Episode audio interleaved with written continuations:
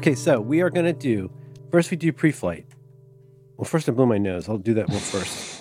You're way behind. Catch up. hang on, hang on. Blew my nose. Is this still the pre-flight?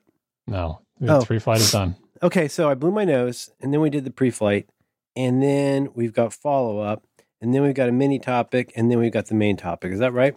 Yep, Okay. Are we done with the pre-flight now? we are. We were already done with it. Which one am I? blew my nose. Uh, had some You're the snuffy one. Well, you know, I like it hot. You do, Some- yeah. It some makes, sweat makes the nose run. when the heat is on. Yeah, I have a new kind of my new official. I still listen, listen, listen. I thought you liked OmniFocus. I still like uh Kawali uh uh uh internet ramen, but I have a new kind of ramen that I really like, and it's two X or double heat ramen. I'll get the name name brand so you can pick it up. I know you like spicy foods, and it is mental. It's crazy. Like I kind of seriously, kind of as a prank, I gave just a little bit to my wife in a tiny little cup, and she nearly lost her goddamn mind. your, your your eyes and your nose just just flow openly when you have this stuff. I'll find it for show notes. Um, and um, so I blew my nose. We did the pre-flight. Um, John, what's going on with TVs? What isn't going on with TV? Oh no! Before we even get to TVs, sorry, I, my my fault. I didn't my pre-flight the first We item the before we get to TVs because you know we have to talk about TVs. And until I don't know until I get one until forever. But anyway, there's one item that I skipped over in our pre-flight that I do need to address. It's important Yes! follow up from last time. Yes, jury duty, jury duty. Yep, I had that in the that was coming up last episode. I had jury duty coming up, um, and I and I did it. I did my duty, as they say. Tell me every bit. One day, one trial. So the first exciting thing, uh, well, even before I went, uh, well, the non-exciting thing is I called in and said, "Hey, do I need to show up?" And they said, "Yeah, you need to show up." Okay, so there's that. I hate that. Uh, but the the next exciting thing was, uh, unlike the last time I went, they said uh, you're allowed to bring your phone, uh, which was great because the last time I did it, it was like, sorry, no. I've never heard of that. devices. I've never heard of don't bring your phone. Yeah, I had to bring. Last time I believe I brought my iPod Shuffle because that was sufficiently non-computery. And uh, just to state the obvious, this is to avoid people uh, like getting information like during selection and to avoid them in the event of selection to avoid them sharing information with people. But mainly, I'm guessing to keep you from like Googling the defendant. I mean, they don't explain their reasoning in the little sheet of paper they said. I always they just do. said I always, I always Google. I always Please- Google the defendant. Yeah. Please do not bring your smartphone. All right. But anyway, this year they said, yeah, you can bring your smartphone, which is nice. All right. The next cool thing, I didn't realize this when I was looking it up on the map because I'm like, yeah, this is where I went last time. Um, I showed up there, but actually it's a brand new building, brand spanking new building. All the mod cons. Big upgrade from the Mhm. like extremely decrepit sort of, uh, I would call it like scary 1930s middle school feel that the, that the previous building had. Where you were like in like a basement room with like subway tiles on the wall, and little Echo- windows really, really high up. echoey and like foreboding. Yeah, and just very narrow, dark hallways with lots of tile, right, and very small window. Anyway, this was a brand new building. As I found out, as the uh, you know, you know, the people who do jury duty, like they're just you know, I Yeah. don't know, they're they're jury duty lifers, like the people who run it. no, yeah, I, I know exactly what you mean. They've seen it all. Yeah, and they're they're a lot of them are going through their various uh, wry jokes about the fact that the this the first day this building was open was like March 2020, right? Ah. and then like they Yeah. spent they spent all like three days in the building, and they all just disappeared for a year or two. So they're like, we're still learning where things are in the building. Oh God! So it's been like sitting mostly under glass for two years. Yeah, so Yeah. it's well preserved. But anyway, I got to sit in a, in a fancy room that had way more televisions than it needed to have. I believe there were five televisions that I could see with from where I was sitting sitting in one of these little chairs. Um, and the uh, long of the short of it is they did have trials that day. Um, my number was 18. They called people up to like the room where you sit, the courtroom. Basically, they called numbers one through 27. Please go up to the courtroom. So I got to go up to the courtroom and sit in the back of the courtroom. Yeah. And then they had a whole bunch of talks and about what the case is and so on and so forth. And, and they said, now we're going to pick, if we call your number, go sit in the jury box. And I, I heard, you know, I heard they them say, just, like, I'm sorry. I have so many questions because I'm obsessed with this. What, and so, your, was your number meaningful? It's more than just a serial number. It's also a a marker of the order in which people tend to be called up for voir dire. but only because that's the way they chose to do it. Like Oh. they did ask numbers one through 27 to go up to the courtroom. So I went. And then when we were in the courtroom, I heard like they, they have like these white noise machines that are supposed to make it so the people in the back can't hear what the people in the front are saying, but they Right. did not work. Right. And so I heard them say, the judge is saying, okay, you can just go through them, you know, start from one and just go up from there, right? Kill the narrow one. right. And so what they did was they started, they, they went in number order. And I, I'm assuming that the defense and the plaintiff had, like the lawyers for the defense and the plaintiff had decided which jurors of these first 27 they wanted. And so they said, number one, go sit in the jury box. Number two, go sit in the jury box. Number four, go sit in the jury box. Number five, go sit. And they were skipping numbers, but they weren't skipping a lot of numbers. So they seated Twen- everybody in if the I, jury if I box. knew I was 18, would you say 18 you were? yeah. Um, that is too close for comfort for me. There's no way they would seat. Uh, uh, I, I, I, if, if I was 18, I would be up there. I, I know I would get seated. Well, but the good thing is this was civil trial, so seven people instead of nine. Okay. And like alternates and stuff like that. That's something I didn't know that. It, anyway, seven people. So they they called seven people up, and they didn't. They like the last number they called was like uh, ten, um, and then uh, everyone was sitting there, and then I think the the, the defense um, called some uh, defense wanted one of the jurors to come over to the sidebar to like ask a bunch of questions to them. So juror number, you know, six, please come over here. So juror number six gets up, goes over, has a little sidebar with the judge and the defense lawyer and the plaintiff's lawyer, and they're and I actually couldn't hear what they're saying because they were they're all whispering to each other. They're real close by or whatever. They're asking a bunch yeah. of questions.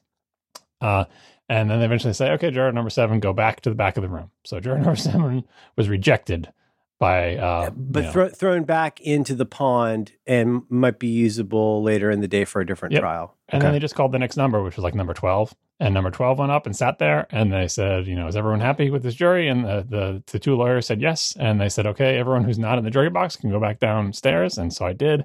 And then eventually they sent us home. So, oh my God, that's great. If you can make it in all, and oh God, John, I have been through this so many times and I want to compare and contrast just a little bit.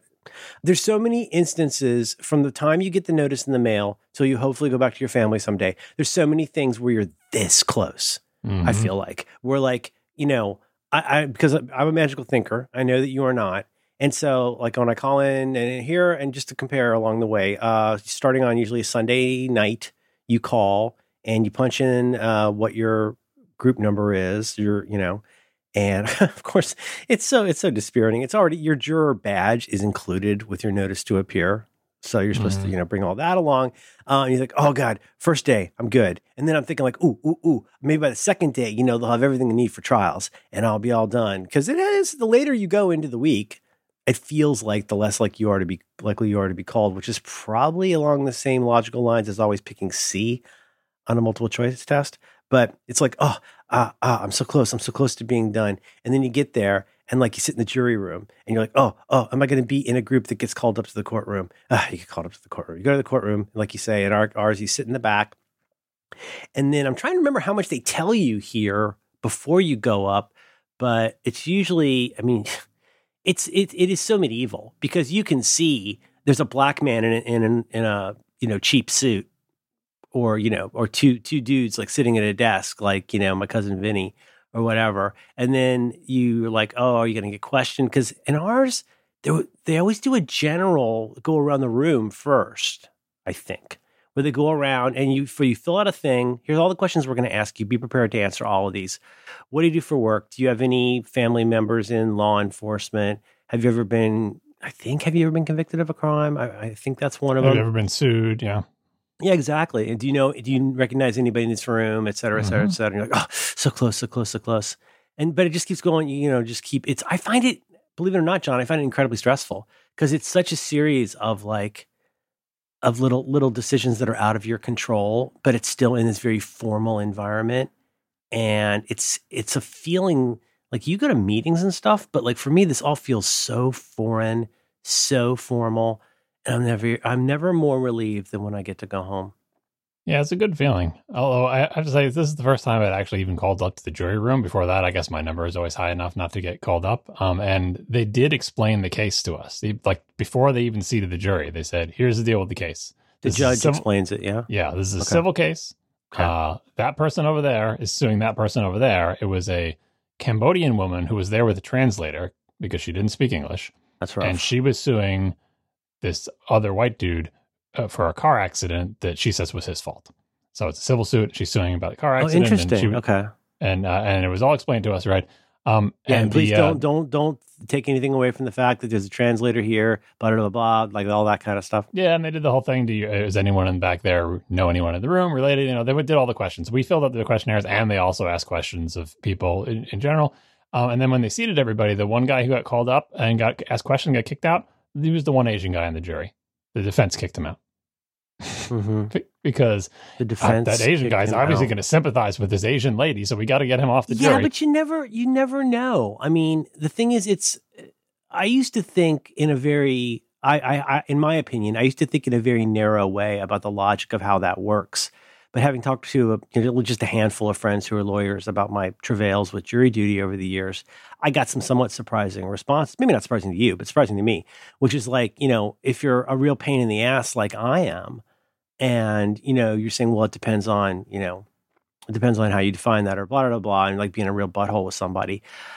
Defense lawyers love that guy because that means that's a guy.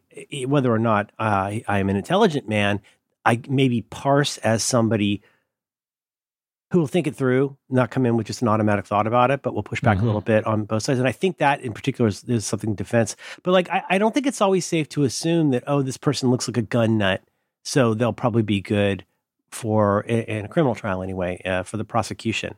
But it, it it can be it can be really weird, and and I know a little bit about this just because of when I did litigation support. There's you know there's a, I think there's two kinds of challenges. There's peremptory challenges and challenges for cause. I think it's I don't know if it's the exact term, but there's some people where you can just be like, "Sorry, Asian dude, not interested," and then other times where you might go, you have to come up with a re. You know about this, right? Where, where you have to come up Mhm. with a reason why that person should be uh, disincluded, and the, I think the judge then decides. So if the defense wants this person and the plaintiff doesn't, I think the judge adjudicates that for cause. It was interesting that like they skipped over numbers when they were seating people. So obviously some people were skipped over, presumably because what they had already answered in their questionnaire, which is all the questions you just Mhm. listed, right? So Mhm. some people got skipped at that stage, and I feel like this person only got skipped once, like they were seated, and the defense lawyer saw him and said, "Oh, I didn't realize from your name, Mike Smith, that you were Asian, and Asia is just one single place." So I'm going. to...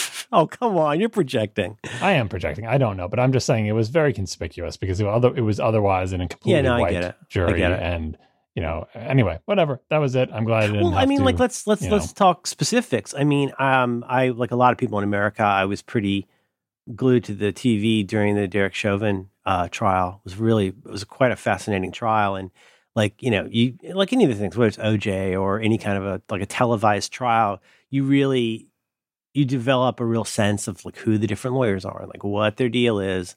And of course, that one was so strange because it was during COVID, and there's all these there's all these different things where you know they turn off the mic, but you can't really hear anyway because the judge is behind the screen, and they can speak directly, I think, through a little walkie-talkie to the to the different attorneys. But I mean, I, I, I'm I'm forgive my uh, falling to the to the chicken problem here, but I'm not saying this. I don't I don't mean this to be racist if it comes across this way. But for example, a more simple person might say, "Oh, I don't want this um, old African American lady on the jury because she's black and the person who got shot is black." But then I think you go you go up like the galaxy brain meme. You go up to the next level and it's like, well, yeah, but that's this lady's a you know she's been a small business owner her whole life and she has a very strong, strongly held position about young people that she regards as being scofflaws. You know, you can go higher up and just be like, well, this is somebody, this person got real dressed up to come in today, and they're probably a retiree. And that tells me that like they are going to pay a lot of attention and hopefully not fall asleep. I think there is a galaxy brain component to this stuff though, where it's not really is not as simple as well, you know, black people let black people off the hook or, you know, Asian people, uh, you know, let Asian people off the hook. It's, I don't know. I, I think that's that's part of what makes that interesting. What I want and what I think we should do is we need to rethink the jury system in a way where it's more like placement. Like, you know, like imagine you got a uh, your guidance counselor in high school who's like, well, you know, you're not the sharpest knife in the drawer, but you know, you're fast running in football, so maybe you should, you know, I don't know, do stick ups or something.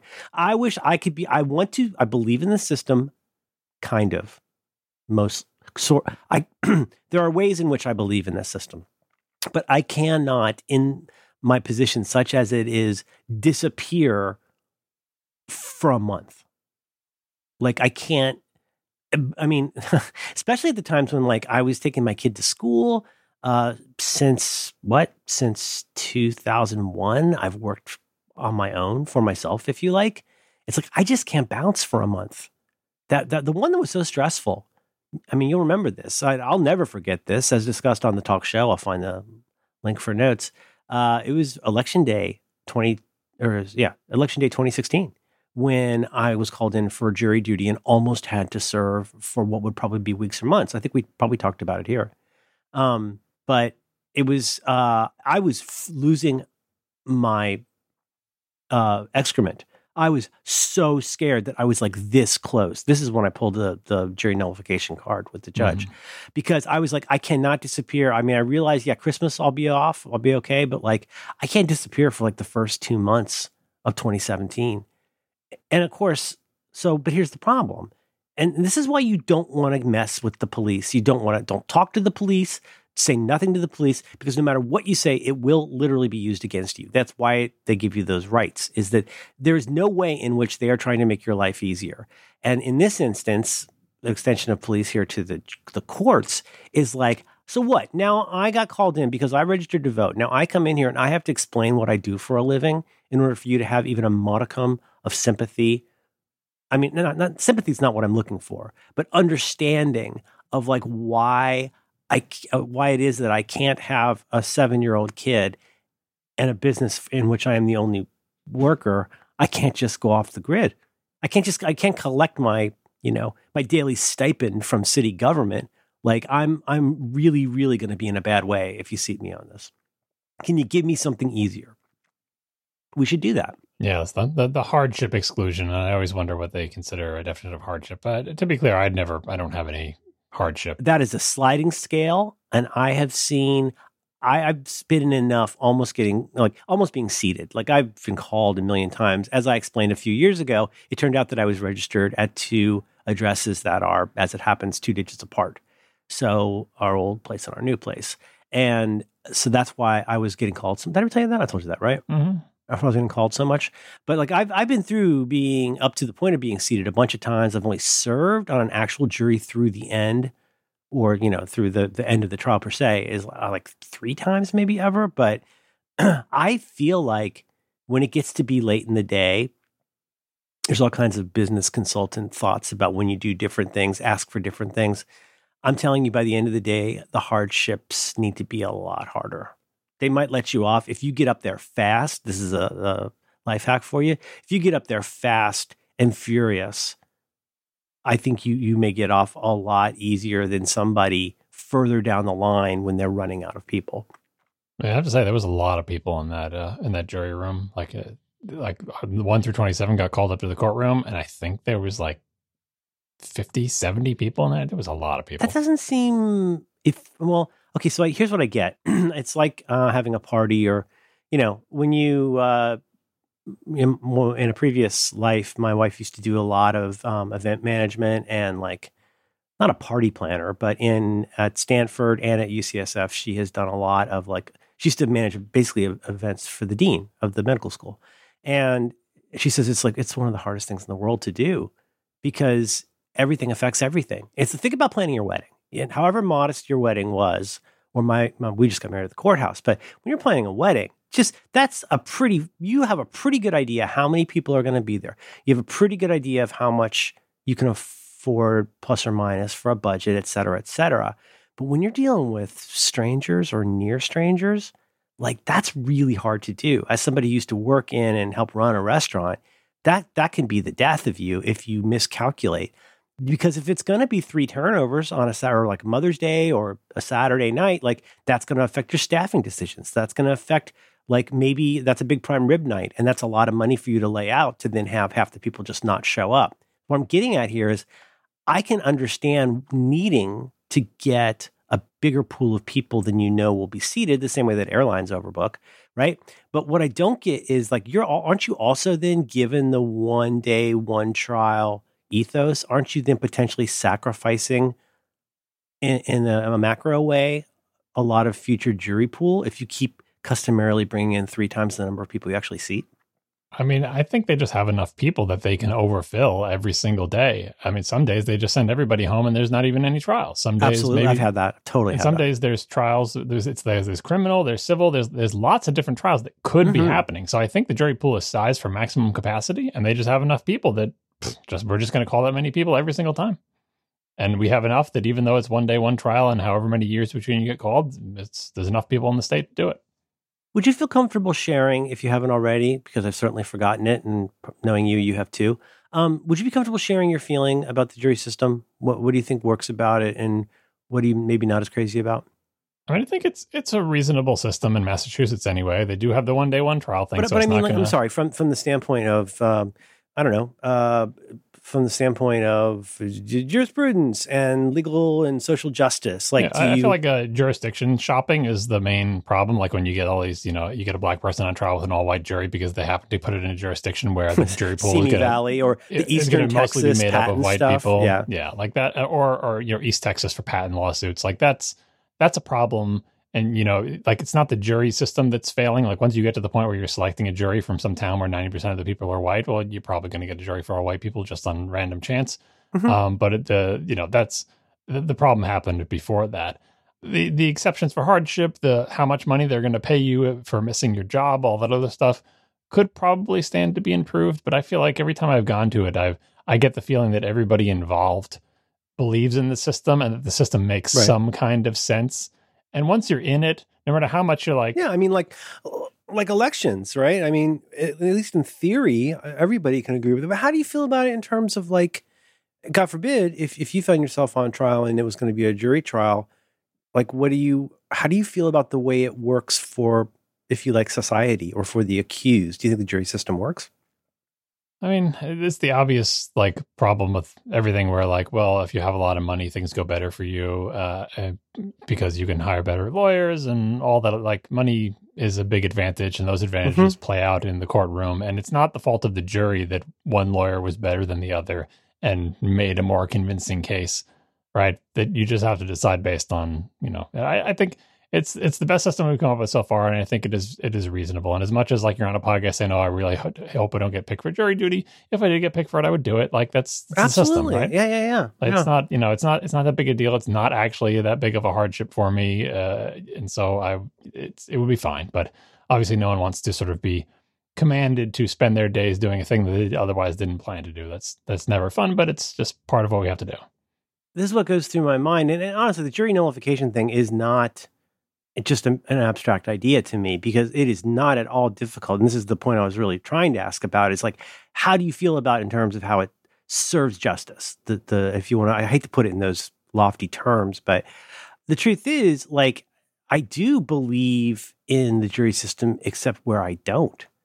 And at least my understanding of jury, jury nullification, which is very is based on YouTube videos, is I could very much see myself if I, even if I didn't know a name for what that thing was, uh, I can very easily imagine instances where I would go, "Nah, I don't think yeah, so." I, I, think that happens all the time. I think that's an important part of the system. Like I, I actually answered that in one of the questionnaires. It's like, uh, like when it comes down to this is a thing that I think a lot of people can relate to. Like, is there something where if the person was 100% guilty, you still still wouldn't convict them? Like, for example, right. if they were if they were you know uh, accused and, and uh, of uh, uh, drug use, right? It was like, oh, or they had an ounce of marijuana on them in the days when that was super duper illegal. Right. I would just never convict for that. Like, even though it's against the law and they did it, and I agree on all those facts, but I would just not, not convict. That's, you know, jury nullification, right? You're not supposed to do that, but it is part of the system. If you get seated on the jury, that is a thing you can choose to do because once you're on that jury, there's nothing saying that you have to come over. To, if they need, yeah. if they need a, uh, I mean, I think certainly in uh, capital cases, definitely, and a lot of I don't know. Again, I'm talking out of my ass, but I, am pretty sure in capital cases, and I do believe in most criminal cases, it has to be a um, unanimous. And so, if one person says, mm-hmm. "I don't think so," um, but for example, uh, ripped from today's headlines, uh, Navalny uh, was just found found guilty of fraud in Russia, and has now, on top of everything else, been sentenced to another nine years in prison and just because that guy needs more pain in his life. And it's like, well, you know, obviously, if I were surfing on a jury in Russia, I'd be a different person in a different context, and I'm no hero. But here, you know, there's just there's I I, I think we I don't think of myself as being an anti-police person, but I think between the two of us, we could put together one pretty good anti-police person. Not anti-police person, but anti-police. Uh, anti-police, from the for the purposes of choosing being chosen for a jury, is to to answer incorrectly to statements like, "Do you believe it's possible for a police officer to lie on the stand?" If you say yes to that question, you're not on the jury. Right, but I just I guess what I'm saying is like I I there will be dozens more stories, verifiable stories that will come across my transom in the next 2 years about the the sickening stuff that police are getting away with on the street level that they that are they are getting away with at like the in the squad room level. And the higher up you go like the, the there's just so much that's institutionally extremely screwed up about the police even if you're the best cop in the world and you're Serpico or whatever, like there's just so much corruption in the system that can't help but splash onto individual people. I am naturally at this point in my life, for better or for worse, I am very resistant to believing that just because a cop said it, it's true. And I, now, now to you, to John Siracusa, that's gonna you're gonna roll your eyes and go, well, of course. But I think most people who show up, I, I'm I'm guessing that a lot of people who like show up you know, average, you know, 51st percentile person shows up is generally going to tend to believe that a cop who comes in, and again, now this is a cop who has given testimony so many times. They know what they're doing.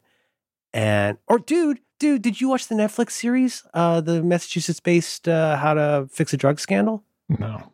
Oh, dude, write it down uh, one uh, not Quincy, uh, one in Boston, one in what's the far western part nobody thinks of as Massachusetts. Um, is a college college town maybe, but anyway, it's the story of these two different things at two different drug labs that it'll just curl your hair.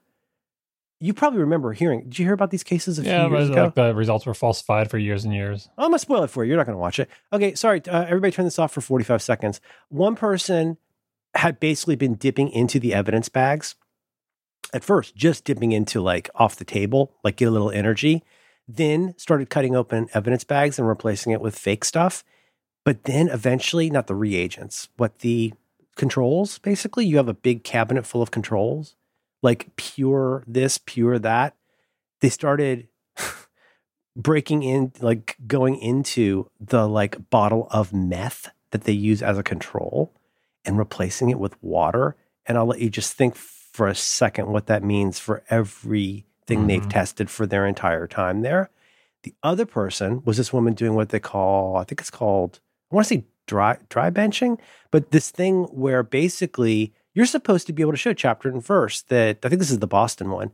Was it like I have I have tested every single bit of this, da da da da. Like if I got let's say I got I got 12 bags of what purports to be high grade cocaine. Um, you're supposed to test every one of those bags and then show the chain of custody and all the you know all the stuff all the stuff you have to do to like be able to appear in court and say yes this is definitely cocaine. I've done this 25000 times or whatever. But so the one one woman over well doesn't matter it's a woman. The person over here is basically watering down the control that's used as she's using up the evidence. Talk about a headache crossing your desk as a da but the person in boston she let's say she got those 12 bags of what purports to be cocaine she would test one of them and her productivity like went through the roof. She was getting triple the productivity i believe they said of other people doing this same stuff. You, you could still watch this and really enjoy it. It's it's my kid and i watched it together and it's bananas. But okay so there's another one. However you feel about cops. Oh i love cops. Oh that's your friend. Go talk to the cop. And you know unless you're black. But you know um, the talk that everybody has to have uh, that so many African American parents have with their kids about like I mean Jesus Christ what was the latest one freaking um uh what's his head uh got mistaken for a bank robber um yeah the director of uh what movies oh yeah it was uh it was the guy from Black Panther it was uh, uh Ryan Ryan Coogler. Coogler. Yeah, yeah, yeah. Or look at look at uh, Cornel West. I think it was Cornel West. Like got arrested outside his own home, it's like, guys, this is not an abstract idea about how we misunderstand each other. This is all you're seeing the very tiny little point of an iceberg that tells you absolutely nothing about how broad that base gets. Like this is such a huge problem. And and then you add to that stuff like you Massachusetts uh, drug lab people and, and your problems with that. I don't know, man. I hate to sound cynical. I would love to be able to say the kind of pap people said to me as a kid and feel good about it. I can't tell my kid that pap. I've told my kid never, ever, ever talk to a cop. If you get lost in a store, look for a woman with children. If a cop asks you any questions, immediately demand us and or a lawyer. Well, put the video. You've seen the video, right? Never talk to Mhm. police. Yep. Yeah. And I tell you, man, you go and you watch some of these police interrogation videos, and it'll really change the way your Grimm brother, Grimm brothers, wrong, bad example, but your fairy tale ideas of like what the police are there to do are going to really change when you see how this stuff works in practice and what they can legally get away with. And so much of it is because, you know, everybody loves Lenny Briscoe, everybody loves Columbo, and it's like, it's it's such a gross corrupt system of protecting their own. See, I'm probably gonna I'm gonna probably die under unusual circumstances literally tonight.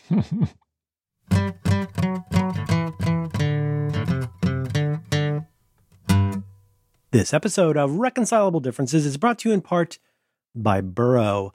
You can learn more about Burrow right now by visiting burrow.com slash RD. Friends, Burrow is a new kind of furniture company that is dedicated to fixing all of the things that annoy you about furniture shopping. Thank you. Finally. They started with their award winning modular sofa and then expanded to the rest of the living room with coffee tables, rugs, and more. They're, they're growing, you guys. And now they're bringing their innovative design to the bedroom.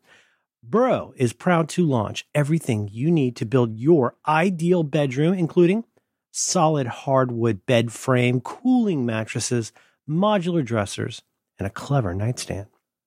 Keeping all those features people love about their living room furniture, including that they're uh, easy to assemble. It's very simple. You get premium materials, stable construction, and smart features.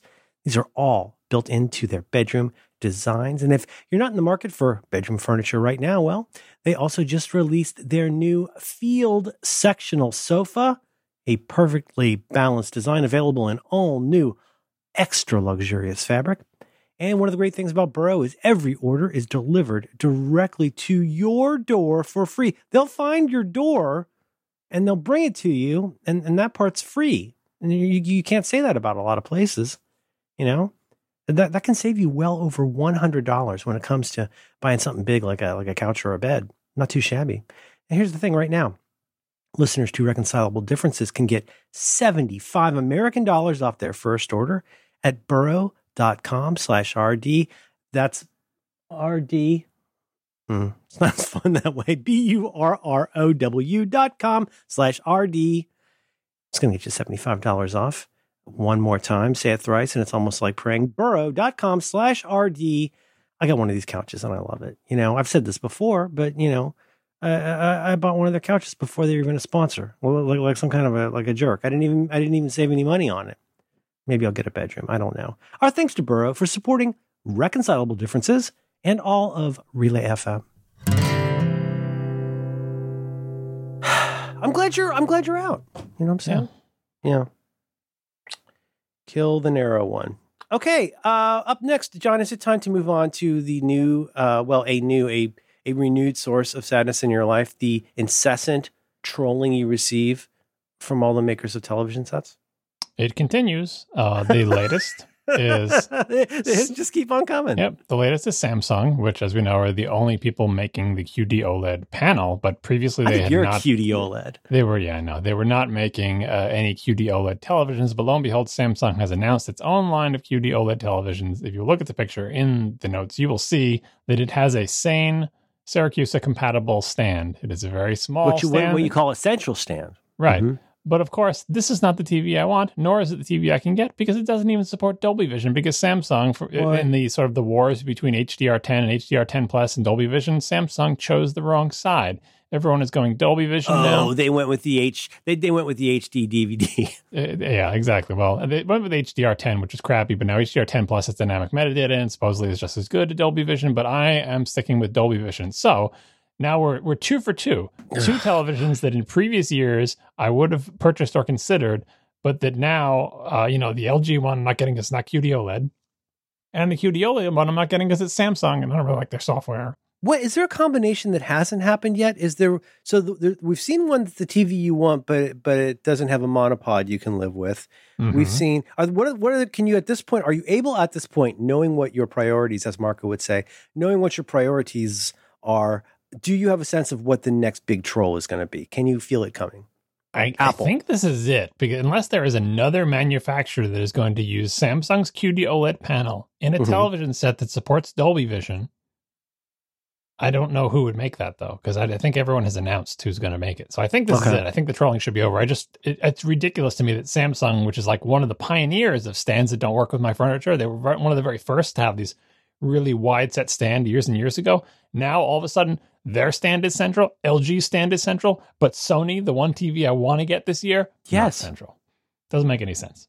I, I it feels like the monopod should be the easiest part. It just in passing today this is way too long a story to get into, but I, as as mentioned on some other programs, and, and, actually on the after show here last week, I have ordered a new Apple monitor, which means I now have a spare uh, crappy LG monitor that I'm going to. Long story short, I'm going to use one of my um, bonus XS Mac Minis to have two Macs at my desk with two separate monitors and utilize universal control betwixt them.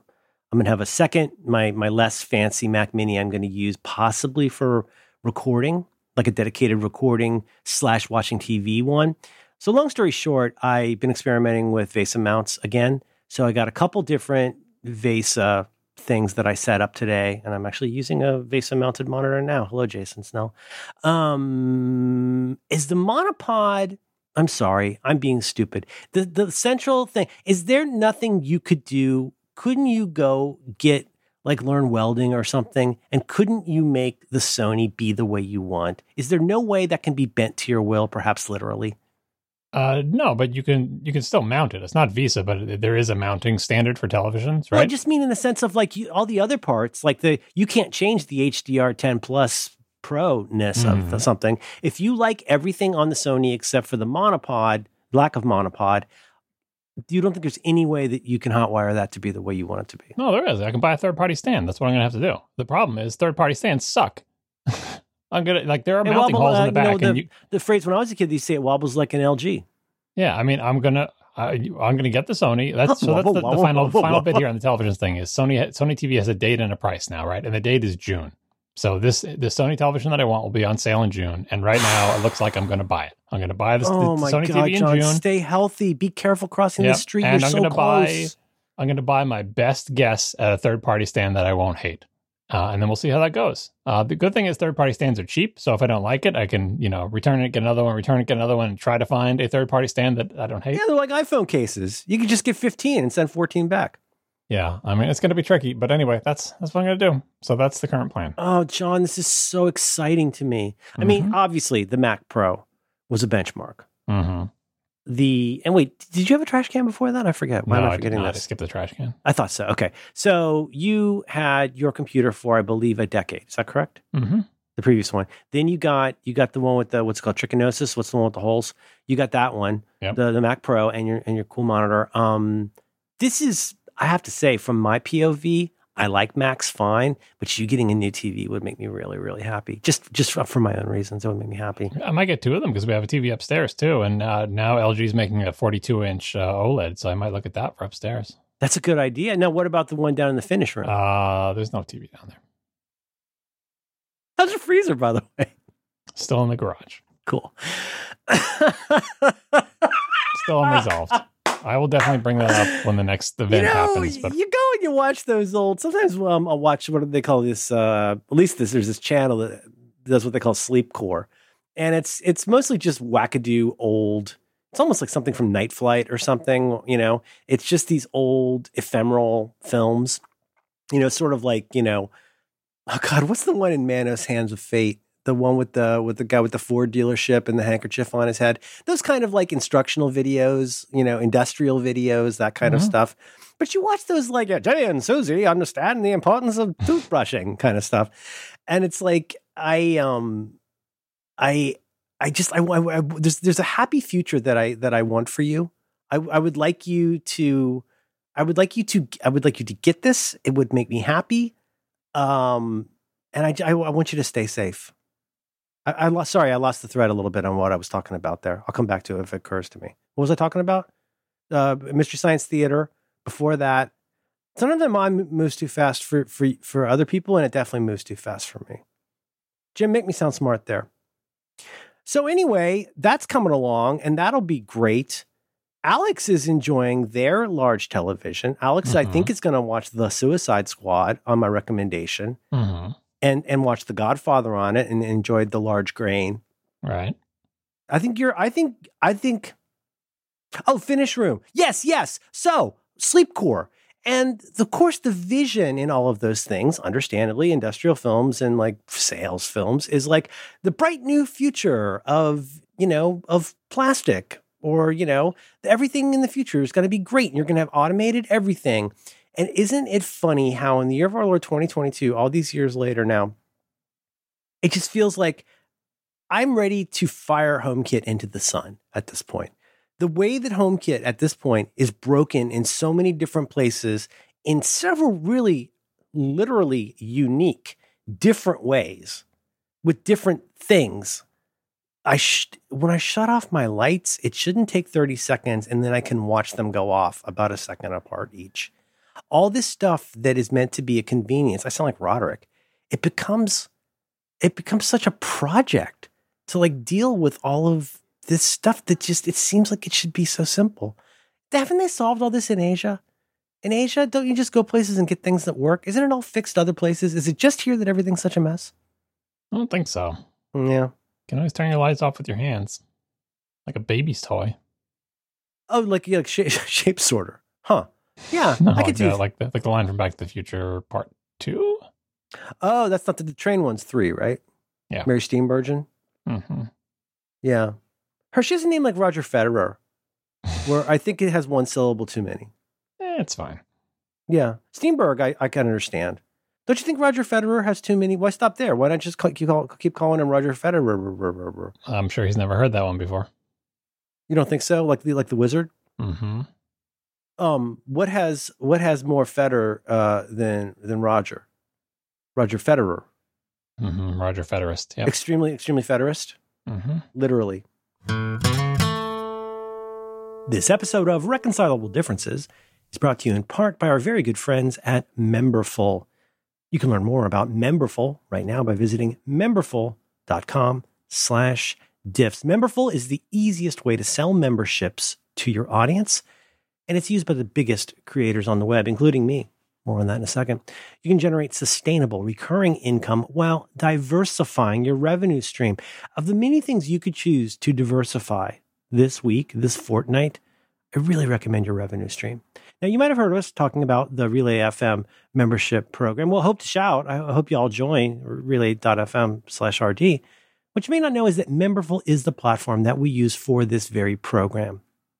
They make it super easy to generate the extra revenue stream that you're looking for. You can deliver bonus content to your members like we do, just like us.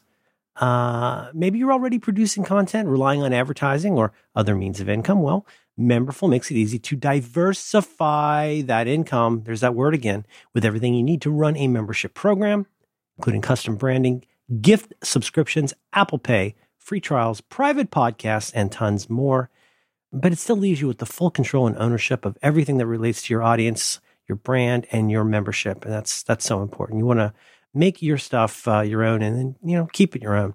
Now, I, I've used uh, a Memberful, uh, like I mentioned, I've used it both as a recipient of uh, diversified revenue and as a giver of diversified revenue.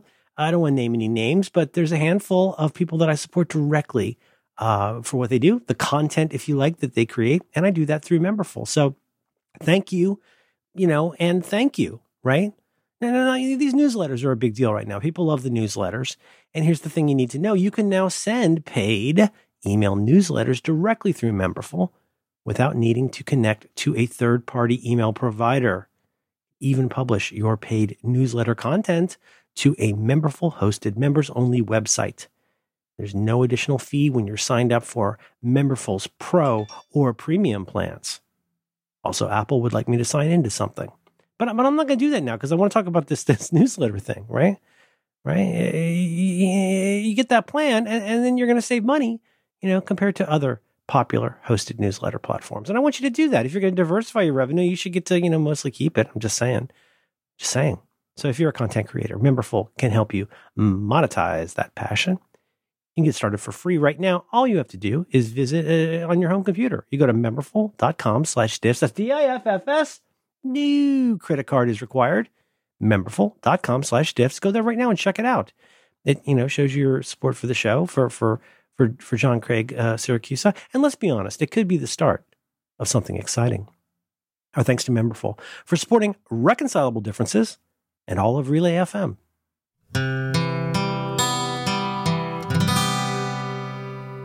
So, uh, that's TVs. Yeah, I love. You know what's so funny, John? Um, there's that thing. This, this should go on the list. Something that needs a name. Where like you, I think I've probably said these exact, almost these exact same words to you. But like you know, like after you get your RAM upgrade or your SSD drive, you, uh, I tend to notice increases in speed for less than a week, right? And then it's like that's just normal. John, I've had, or my family has had our current I can do this 65 inch LG OLED TV for a year and a quarter.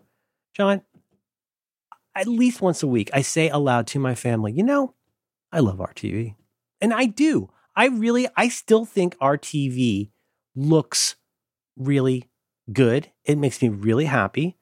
And in the times when my family's not in the room and I'm allowed to play it through the AirPods like a person, excuse me, HomePods like a person, it sounds amazing. And I'll tell you something, bud. I started watching when I when I first started watching Turning Red by myself. I played it through four HomePods, too little, too uh, uh too little, and too big, um, too fast, too too furious, and uh, I think I think certain um, like high res movies actually look better when they sound good, and I think they sound better when they look good. I think it's the topocage, as we used to say, the total package. I love it. You should treat yourself, is what I'm saying. I'm getting there. I'm getting there. June. June. It's going to happen, probably. Yeah. That's a good movie. I love Sandra Oh. Assuming they're in stock. Yeah. yeah. Well, you you know, you got you you you should start working some angles. We're dealing with a thing right now that I won't or can't get into, but it's school adjacent. I shouldn't even say this, but I, I, I sounded like freaking Mike Pence this week or somebody or somebody cool. I was like, I'm going to bring the full force of government to this effort of what we're dealing with right now. And and and I said to my kid, I said, I said, you remember when we used to cross the street when you were little? And I would go, now imagine this being more like 98 decibels. Hey, me yelling at somebody because they almost hit us in the crosswalk. I said, Do you remember how how sad mad you get when I would do that? Remember how frustrated and scared you'd get? I said, get ready. I'm about to use my crosswalk voice. I'm about to use my crosswalk voice in order to affect some change with my force of government, full force of government approach to what we're dealing with here. That's that's that that that's what I'm here to tell you. You know, I think you need to do that because here's the thing. Here's what I said to my lady friend. I shouldn't be talking about this. I said we never work angles. We're the opposite of working angles. I've kept my kid in a bad school because I thought it might be helpful socially like not socially as in for us, but as in for society until it just became too much. I mean, I, be- I believe in America. yeah. what I'm saying is I I'm going to go hard as a maraschino on this project, big time, full force of government, crosswalk voice. I think you need to do that. You need to start working some angles on a Sony TV. It seems like a lot lower stakes in my case, nope. doesn't it? Nope, no, no, no, no. This is just a this is just a kid in high school. Mm-hmm. You're gonna finally get a TV. Well, yeah, okay. You sure. get a TV.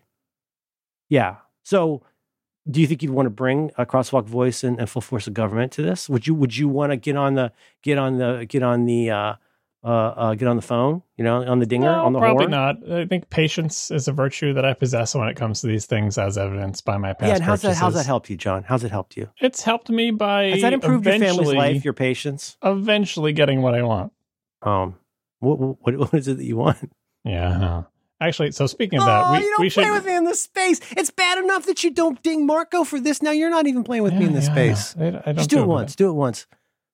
Uh, I'm the hunted one here, Mike. Uh, Mhm, what, what, mhm. what, what you say? Yes, right. A guarantee. Okay, sure.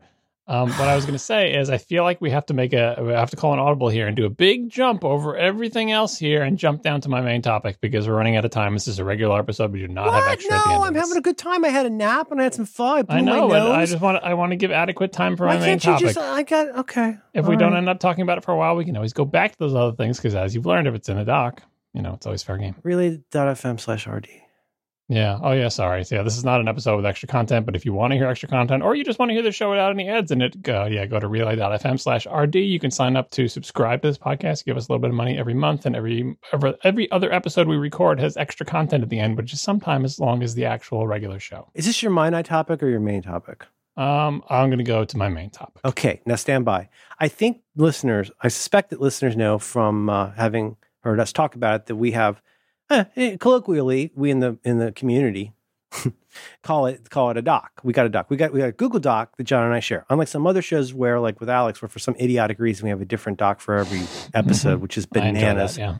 Um, we have one very very very long document that Daddy trims sometimes, just a little off the top. Mhm. Um, and we have we have a doc, And so we have sections. This also this thing seriously needs some work. It's got a lot of problems, but we got a section on uh, follow up. We got a section where we put links, titles.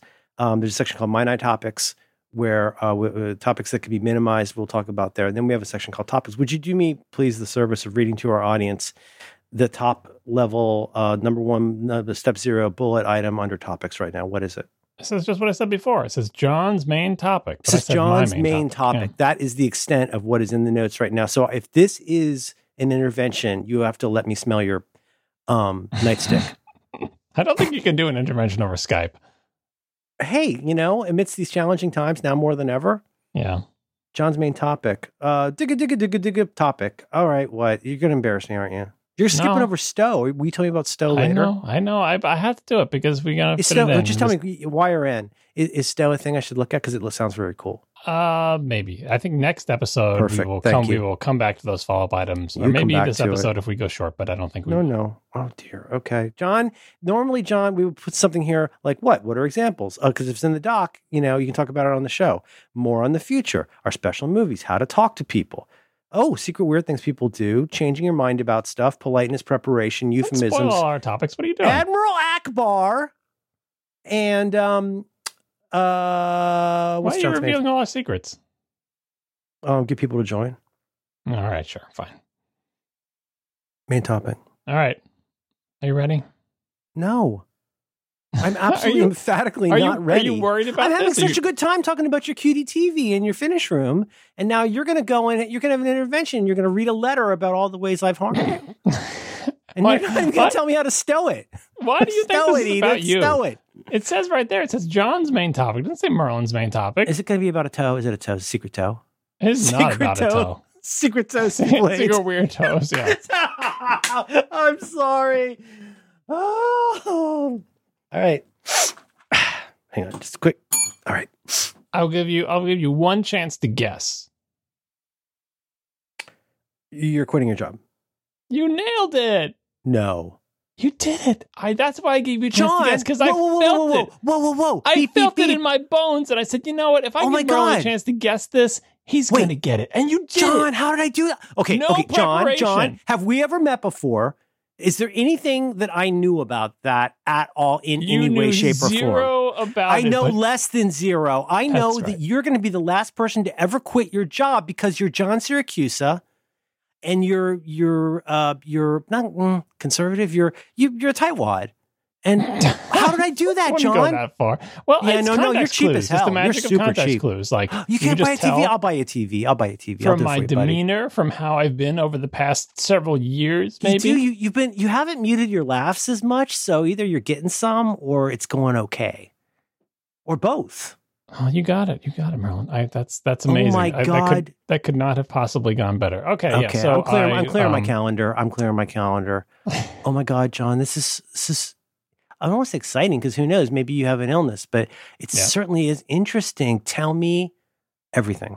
Okay, so I mean, I guess the first thing I should do. This is I learned this from from this Alex. is insane. I, from Alex and Do by Friday. I, I learned this, and for both of you, I think we need to Don't do give the, uh, puzzles. the fact item right up front. Uh, do I have a terminal disease? No.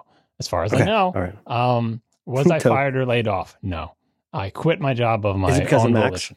Right. Okay. Um, have I suddenly come into a lot of money that makes it possible for me to quit my job? No. Mm.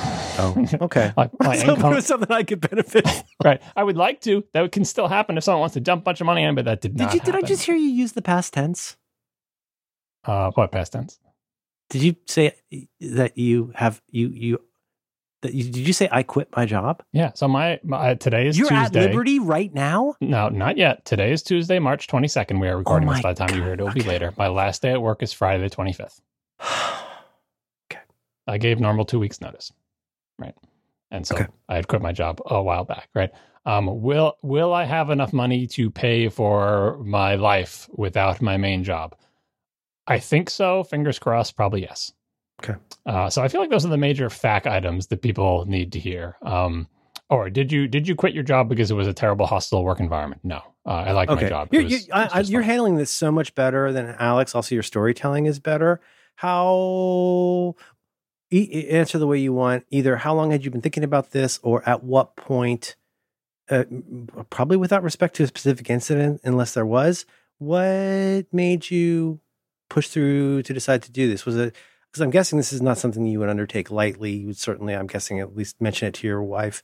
What, what, how long had you been thinking about this, and what made it fits into your storytelling? What made Yeah, you? so I've, I've been thinking about it for multiple years, right? And so I, I guess the the I'm gonna give like a, a brief like what does my work history look like? Um, I you know I I went to high school, I had like jobs in high school. I went to college, I had jobs all through college. Uh, you know, just make money to do stuff.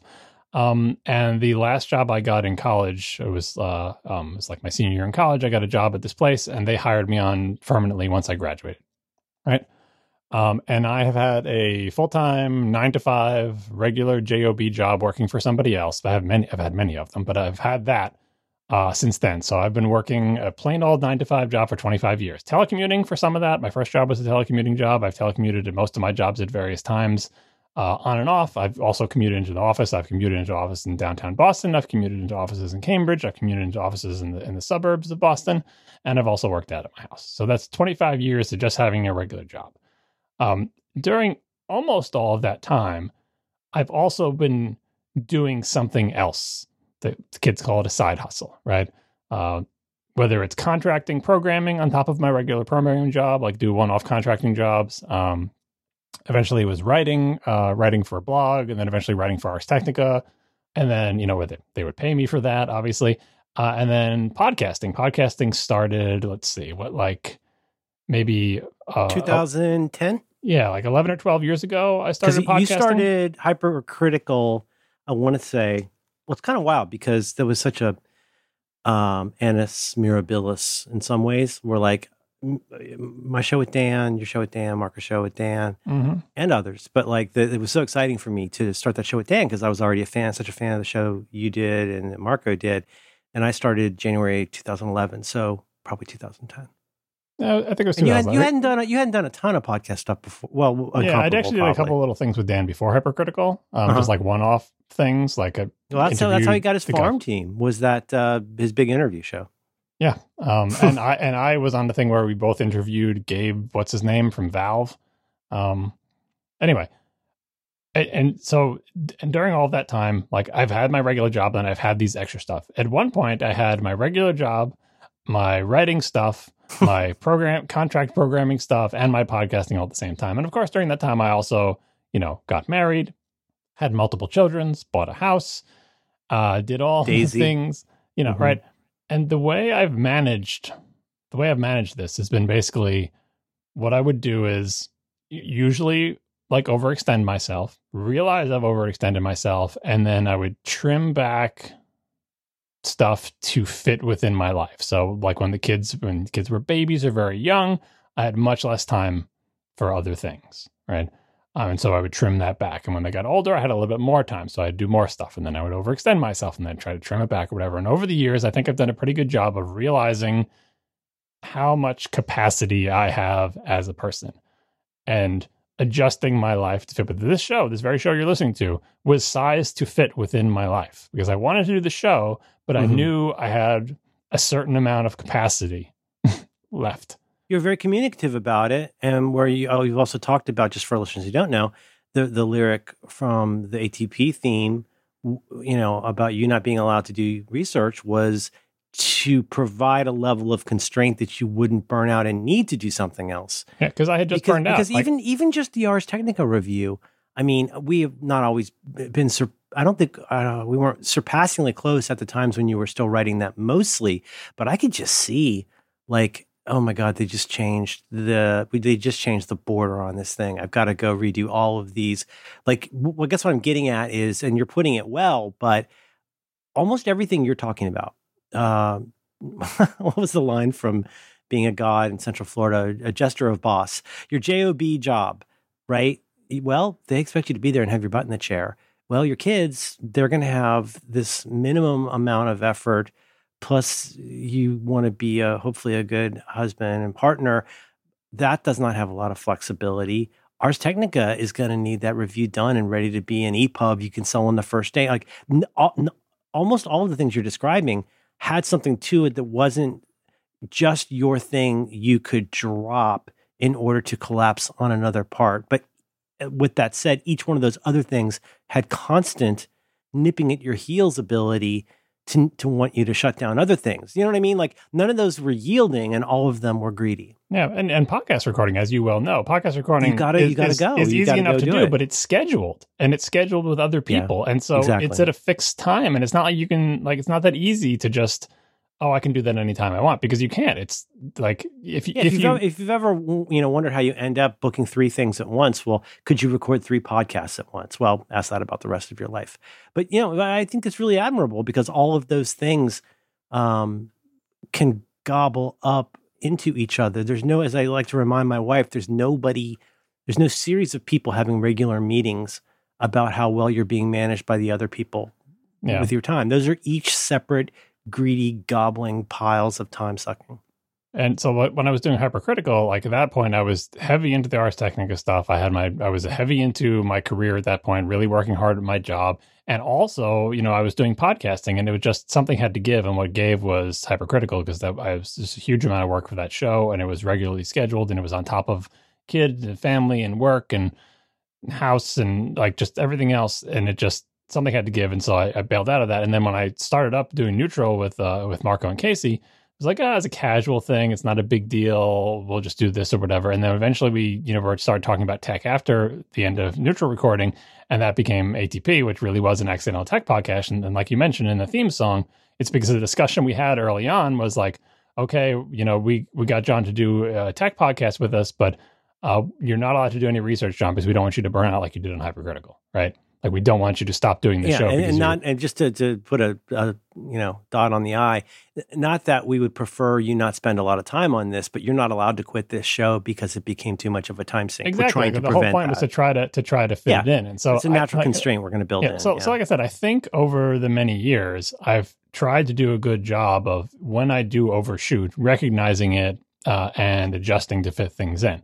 But the other thing is, so there's two two things that are on mine, and would, this would come up. We've talked about an ATP and everything, right? So on ATP, uh, Marco is uh, ever since he left Tumblr has been uh, an independent person. He's got a bunch of iOS apps that he's made, and uh, you know, obviously all the podcasts we do together.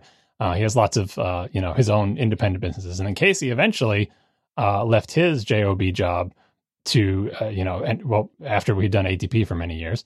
Um, and so I was the only one left who had a job job on top of the things I did, and they would encourage me. Oh, I want you, you know, I don't know why you have your regular job, all this other stuff, and I didn't really, you know, argue with them about it or whatever. But one of the things that was always in my mind during that period when, you know, during that 25 years when I had a regular job, I was also doing as much as I possibly could on the side, um, was two, two, you know, joke phrases or two, two common phrases, two idioms, two English language idioms. One was get all the getting's good. You heard that one? Mhm. Uh, and that was basically, look, if you're young and you have the capacity to sacrifice sleep to get this Well, stuff it's done, it's a corollary. It's an important corollary that gets missed a lot. There's this one side that everybody gets, which is like, okay, that's it.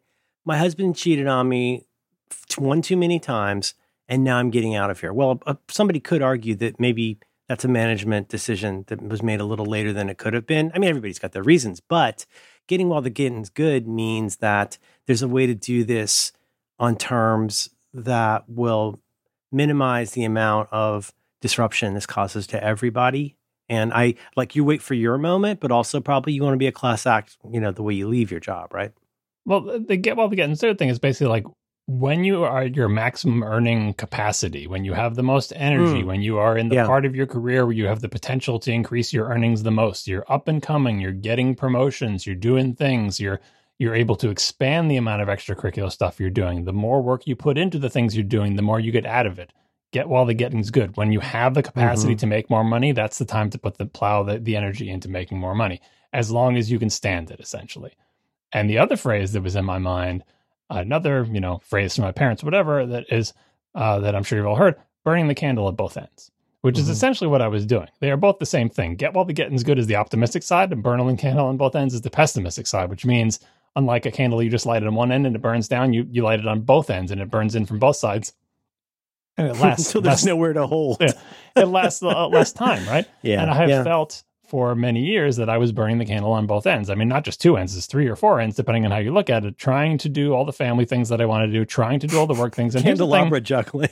here's, here's the thing that I think, I mean, I'm sure people with jobs understand this, but like, it, very often it seems if, if you, like, a regular nine to five job for me anyway, it was like a whole other world with like a complete microcosm, right? Everything that's in in your supposed regular life also exists in the regular job. It's a whole new set of problems, a whole new set of relationships, a whole new set of responsibilities. It's like it, everything that you think you have outside your job, that's in a regular job if you're doing a good job at it.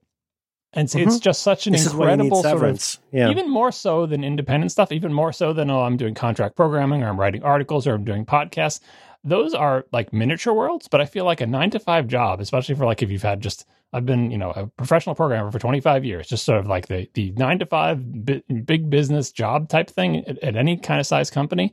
That is a whole universe within itself of just mm-hmm. the job, and it takes so much like mental capacity and like effort to wrangle that, even more so than school. It's just and it, you know, and it, it depends. Every company is different, but I just feel and like it'll it'll it'll to quote Hamilton, take and take and take and take.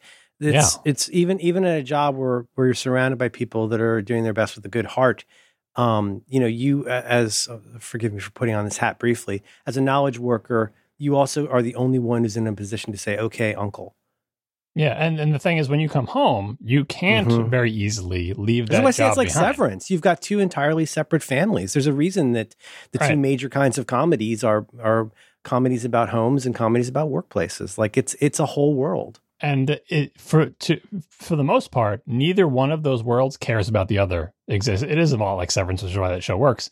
Um, when you come home, your parents don't care. Your parents, your kids don't and uh, don't care that their parents what work travails they're going through. You got to get dinner on the table. You got to deal with the kids. You got to like just you because to, you're you're working like if you're in what I think of as like an EA or some kind of a you know grind job where you've got crunch mode stuff. The no matter how the trash is never going to learn to take itself out is one way to put it. Like there's you're always gonna you, and again, you say burning the candle at both ends or robbing Peter to pay Paul. All these things get to a similar thing, which is that there is a time and sanity limited amount of exposure to that kind of demand on a person that you can tolerate.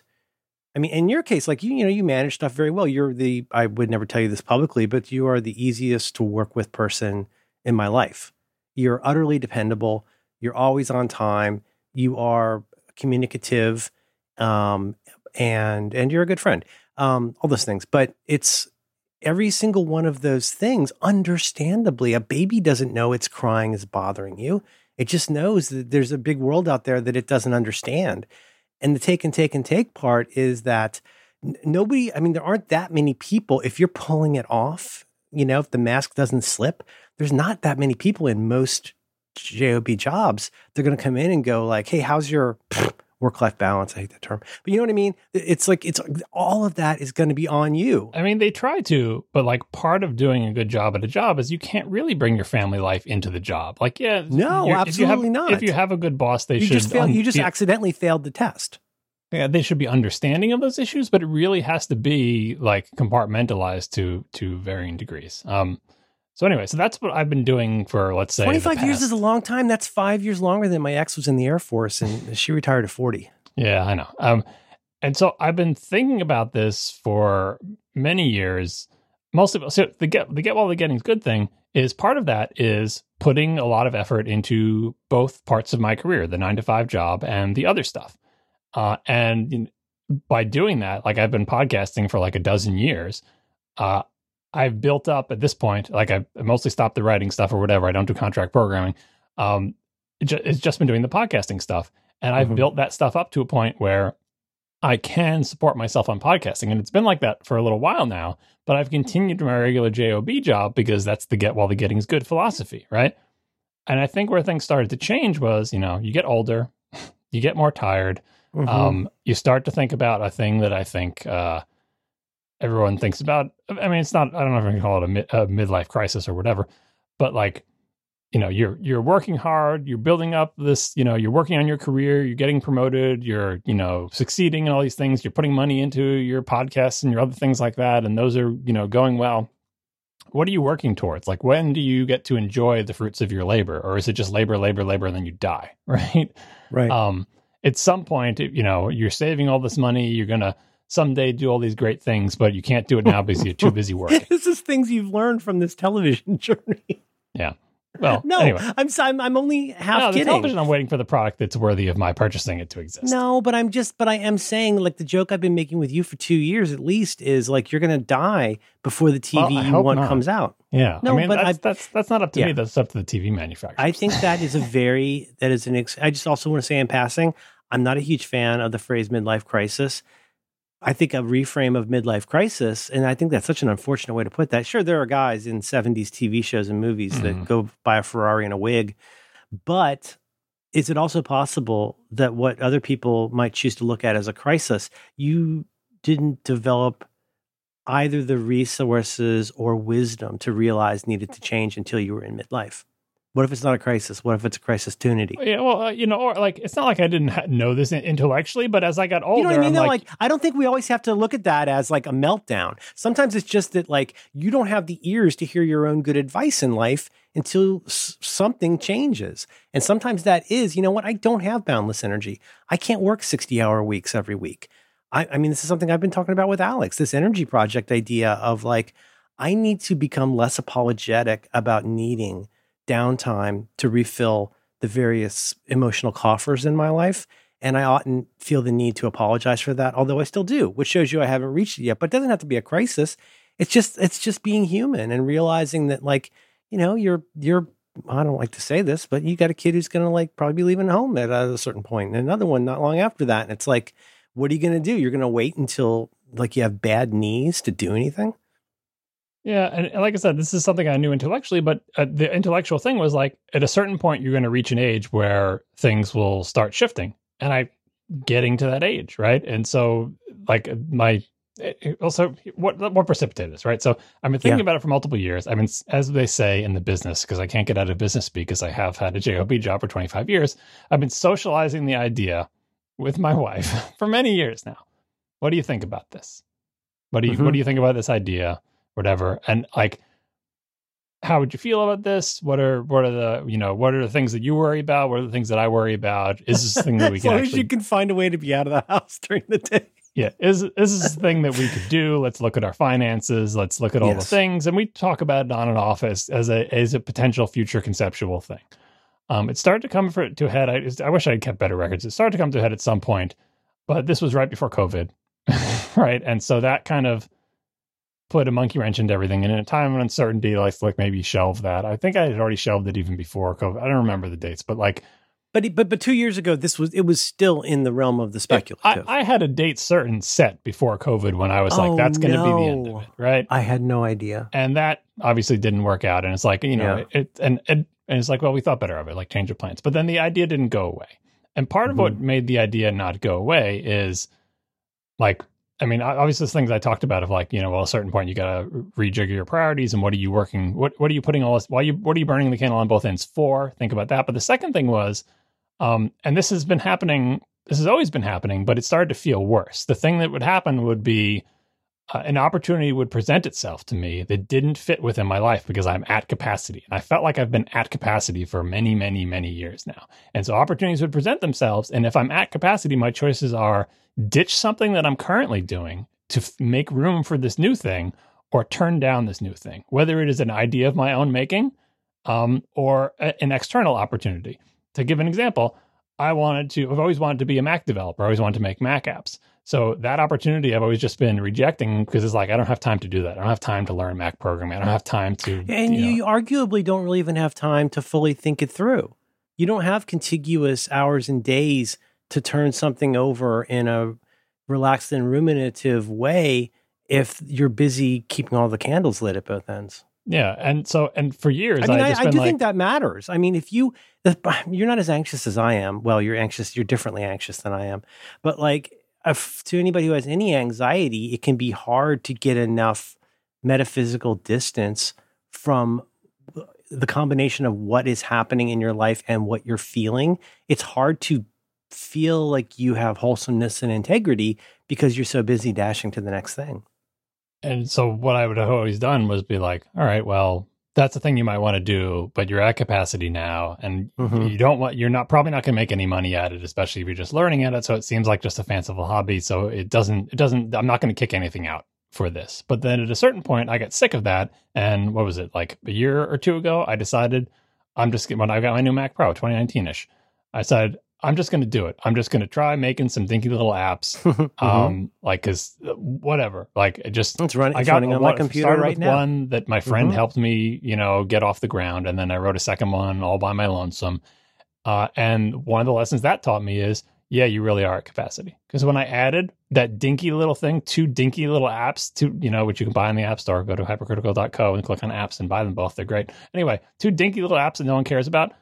That put me over capacity for the month and a half or two months that I spent doing the main development work on that. And that just showed me how close to the line that and COVID showed me how close to my capacity I really am. Like I really have filled every nook and cranny of my life with the amount of stuff that I'm able to do. That even just doing those two dinky little apps, which granted I talked about on my podcast and they, you know, they fed into the other things that I was doing. There's synergy there or whatever. And they didn't take that long to make. It wasn't that big a deal. But that showed me like even when you try to do one extra little thing, it Mhm. screws everything over and just things come bursting out of the seams. Well, and, and like to to further to that though, it's you know it's like the thing um, whoever said that, uh, maybe Douglas Adams, but about you know deadlines and the sound they make when wishing by, like or no, it's Hofstadter's law. That's the one where everything takes longer than you think, even Mhm. if you account for Hofstadter's law.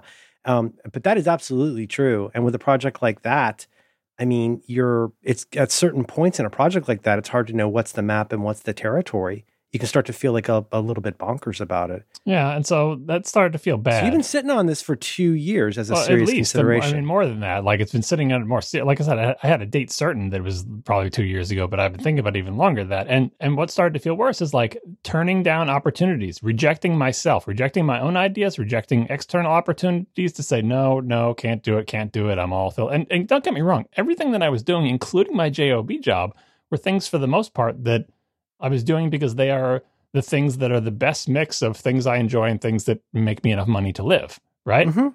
Yes. But there were other things that I felt like, well, maybe I would enjoy this a little bit more than some existing thing, but that has no prospects of making money, but maybe it does, but I don't have room to try that experiment. It just being at capacity just felt lousy. And I was just, I was, I felt like I had got while the getting was good.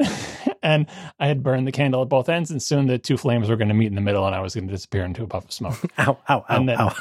and then on top of that, I feel like, and I feel like this is true of a lot of people. I feel like 2021 was the worst year of my life, no contest. And I'm sure this is true of a lot of people. It's not unique. It's largely a testament to how easy my life has been up to that point. Granted, Mhm. you Yeah. know, what what is it? I was going to say uh, chicken sound. I was going to say cow Chicken sound. problem. Sorry, yeah, Yeah. chicken, whatever. Uh, but still, that the fact remains. And so I was like, look, are you going to do this or you're not going to do it? And so eventually I decided we had many, many more conversations about this over many, many months. And eventually, you know, things aligned to the point where we picked a date where it was going to happen and got everything lined up and did it. And so now I am, as very soon, as of this Friday, I will be self employed and hoping that is not uh, disastrous. Um, And I'm not sure how I feel about it. It's not like my wife's asking, Are you excited or whatever? It's like, well, you know, it's Mm. mostly anxiety, I feel, not really that much excitement.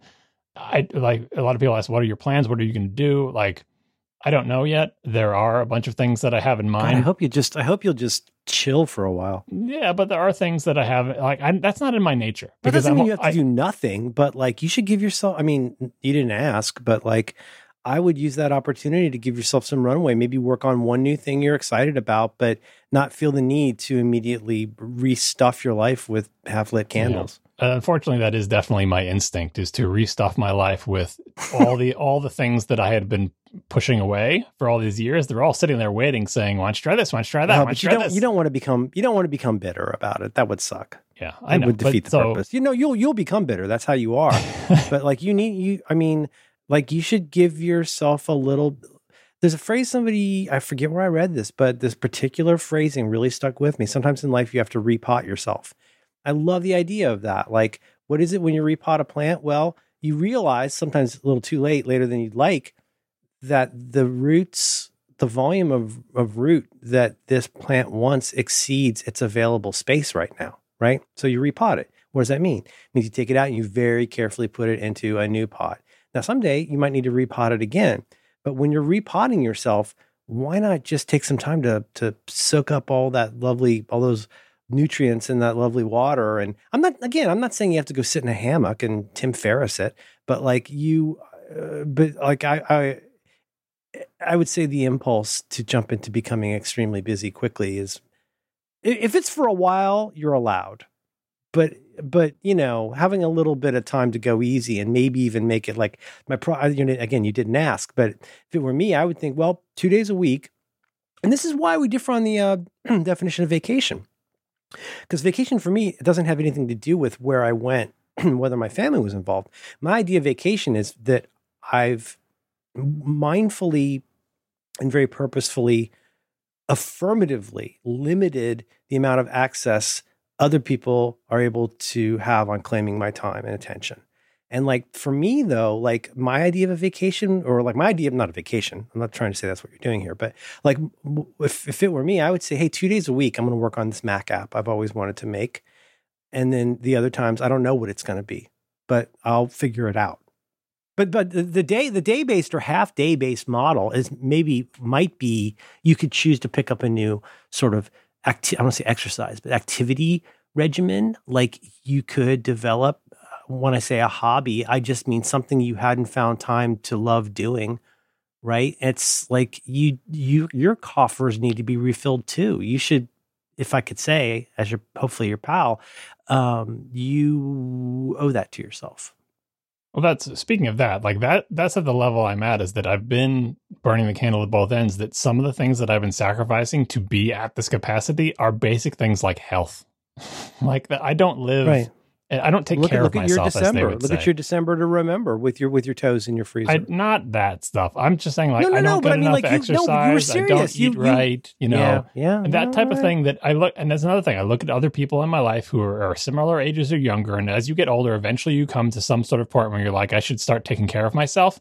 And I've known that for like a decade, and I haven't been doing it because that's one of the things that's been sacrificed on the altar of burning the candle at both ends. Was "Ah, I'm not going to take care of my health, right? And that's not great. I'm blessed with good genetics, and I don't have any particular health problems. But you can't continue like that forever. It would be a good idea for me to put a non-zero wor- it works amount of fine effort until it works fine until the day it doesn't work Yeah. anymore, and then it's too late. Yeah, exactly. And and I've already been through a health scare with the RSI stuff, so I do take care of myself in that regard. But as you get older, you need to do more than that. Um, and I'm well past that age, and so It's a good time to start building new new habits and practices. I know it's considered unfashionable to not hate getting older, but um, but that's I do think it's it's sensible not uh, yeah to get your mind right about getting older, but also to start developing a new set of to habituate yourself to a new way of living that is likely to be more healthy than unhealthy. The recapturing your youth does not mean getting wasted all the time. It means being able to like have a regular bowel movement and sleep like a person. or to be alive when my children grow to be adults, right? Yeah, If well, you that- wanna- that's, a, nice to have. do Move you want to be the there to parking see lot. that? Uh, you kind of have I to know. do stuff to make that happen. It's not just going to happen magically, right? Like just Correct. So, and, and and the thing is, like, uh, we we had an, a question on ATP like a couple months ago that was like, uh, and totally unprompted. I didn't even pick this for the show. I think Casey picked it or something. It was like, uh, John has a full time job and he does these podcasts and he's got a family and he watches all these TV shows and he you know makes these Mac apps and he, and he does all these things. Uh, how does he find time to do it? And I gave the answer in the show, which was the truth. It was like I you know I I filled my life to capacity. To the the time that I find to do fun things like watch TV shows, I do it by sacrificing sleep. I do it when the rest of my family is asleep, right? And I mm-hmm. should be asleep, and that's how I get that done. And that's you know that that was the answer, but it's not a great answer. like it's not it's not an answer that uh, that you know, like I said uh, when the question was asked, I had in the back of my mind that uh, you know this plan of getting rid of my job. But it was like I said, don't do this. This is not the way that you should live your life. It's not the way I should live my life either.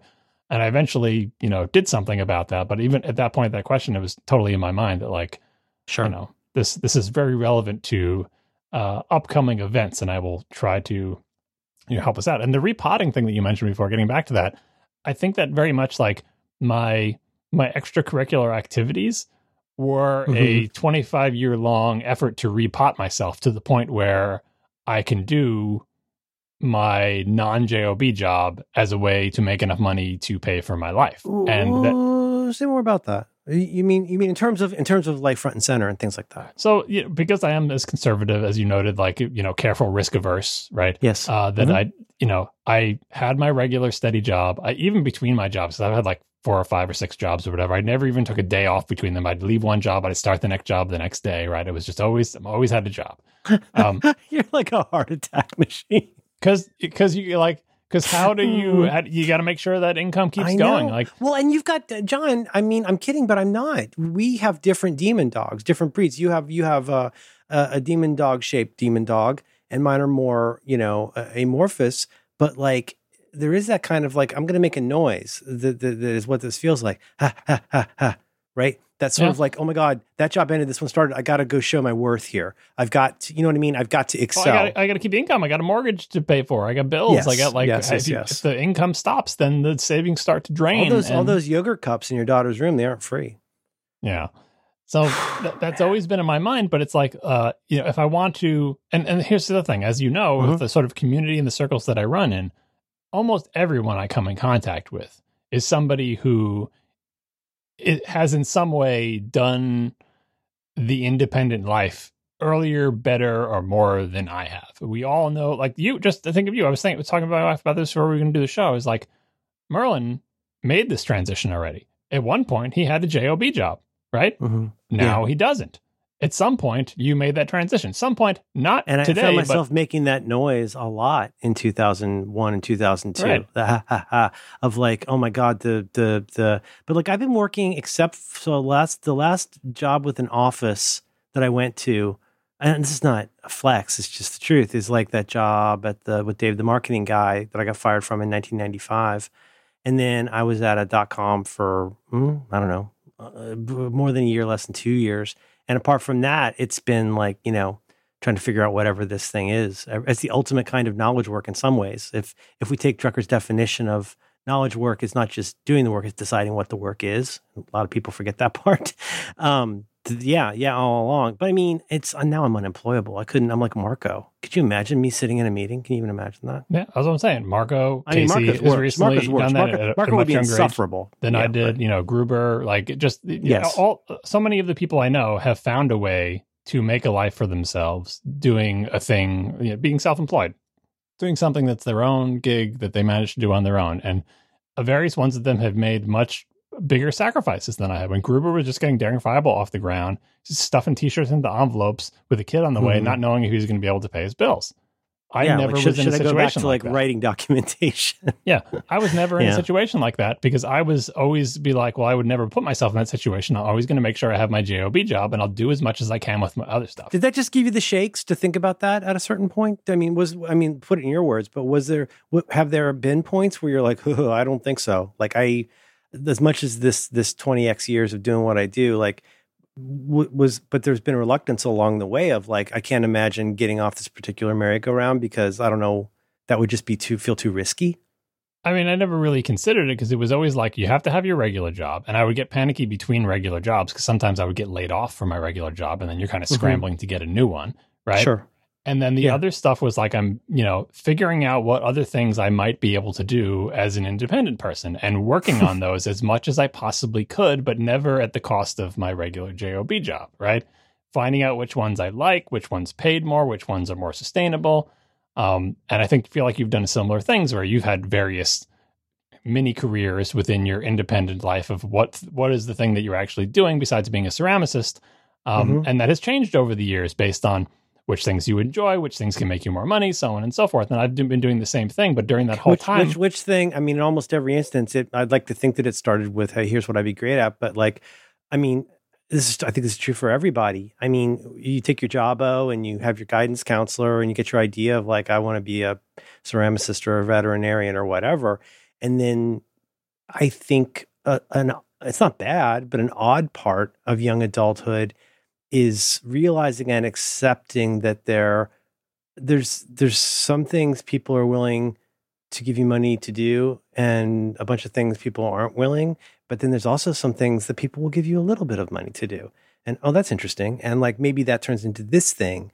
And you know what i mean? Like the, the way that i ended up doing project management was because i'd had to pick up i'm not good at it but like i picked up a little project management when i was a web master or whatever. And the webmaster part uh, beyond being able to just type in BBEdit like each thing has an influence on what comes next. And just to go back to some very old 43 folders ideas most of the people i know from college don't have jobs that existed before we were in college let alone before we were born. And i can't in the in the 30 years since can you imagine how much that's changed since then right? I mean you you have to just to survive and I bet this must be true. I don't know if it, I don't know enough to say, and you'll make fun of me, but like learning, like, like should I should I just really, you know, as they say, double down on assembler, or should I pick up some Perl, or should I learn Rails, or any? That's just one implementation aspect, you know, because it's just a computer trade.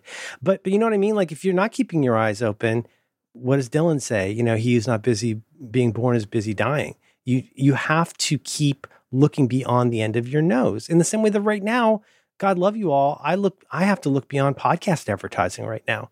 That seemed like such a guaranteed way to be able to produce these shows. So what does that mean? What's that fork in the road? I don't know. Do I figure out a way to try and make money that's not ads because that's not what it used to be? Or and or do I figure out is there something I could be doing that's adjacent to this and I just haven't realized it yet in the same way I didn't realize I was learning project management when I thought I was a webmaster it's it's very difficult because you are in some ways building the highway as you're driving down it at 50 miles an hour.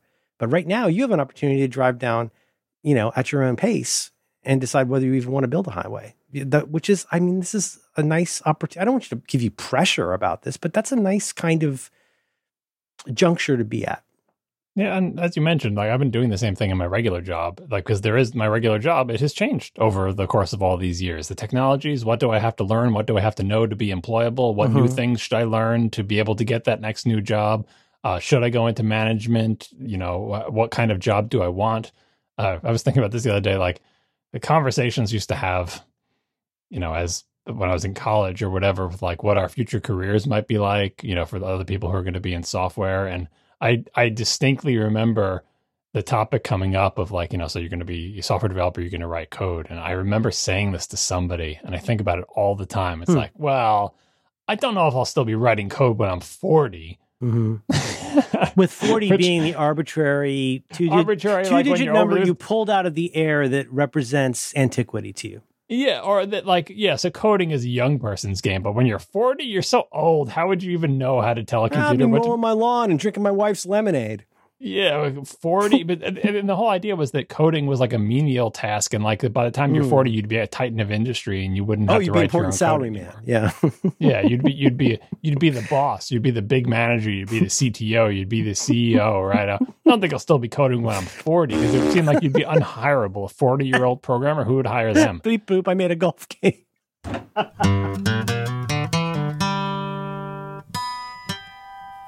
this episode of Reconcilable Differences is brought to you in part by Instabug.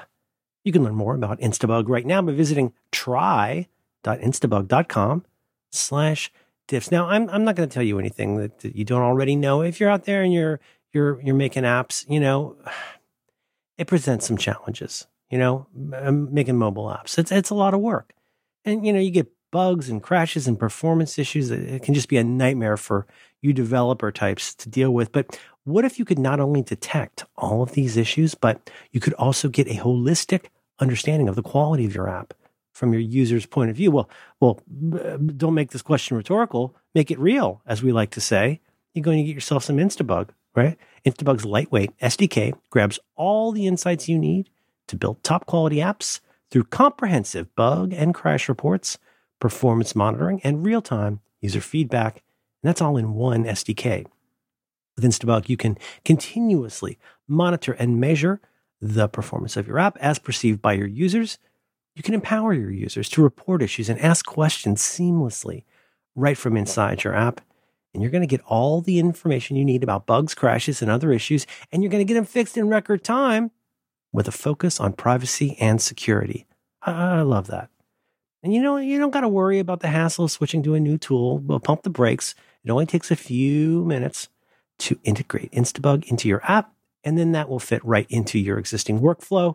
It has support for Jira, Slack, Trello, GitHub, Zendesk, and over 10 other popular tools. That, that if you're being honest, that, that is a lot of tools. And, and you could probably use the help. Nobody likes crashes and bugs. You got to go get the Instabug.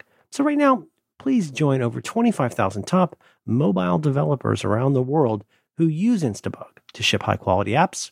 Find out more right now. You go to try.instabug.com slash diffs. That's D-I-F-F-S. Try.instabug.com slash diffs. Uh, you know, and, and, and go fix some bugs. You know, it's got an SDK. Just go. Our thanks to Instabug for supporting reconcilable differences and all of Relay FM. So and yeah, and obviously that uh, I was was still coding when I was forty, and I am still coding when I'm forty seven. So that worked You're out coded for life. different, differently than I expected. But yeah, there was a lot of lot of stress about like, uh, you know, during my regular job, like, am I doing the right things to go to the next step in my regular job? And you know, just as much in the other side, except the regular job is like, well, that's what you need to eat, and the other stuff is like, can I build this up to the point where it is viable? And I've tried lots of different things, done lots of different things there and continue to do various different things there to try to diversify. I'm, you know, I'm lucky enough to uh, be married, and my wife has also had a full time job during this whole time. So we have diversification by people as well. Whereas I'm her backup, she's my backup, right? right?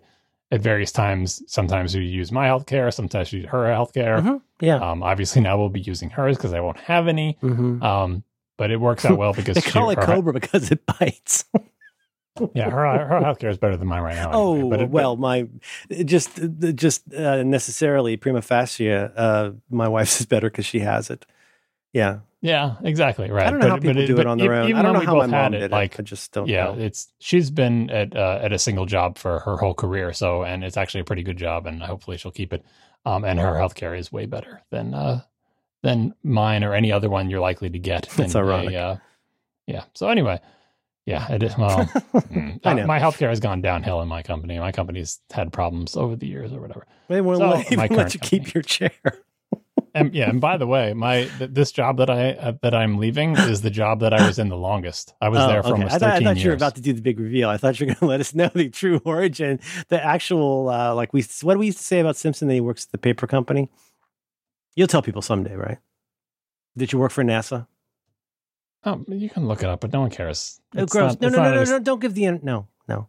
It's not an exciting. It's not an exciting place. Um, I mean, it, it is, but it's like it's not. It's not any place you've heard of or you care about. I don't. Good. I've never worked That's at how Apple I like or it. Google don't or, just you know. don't. Yeah, yeah. Yeah, whatever.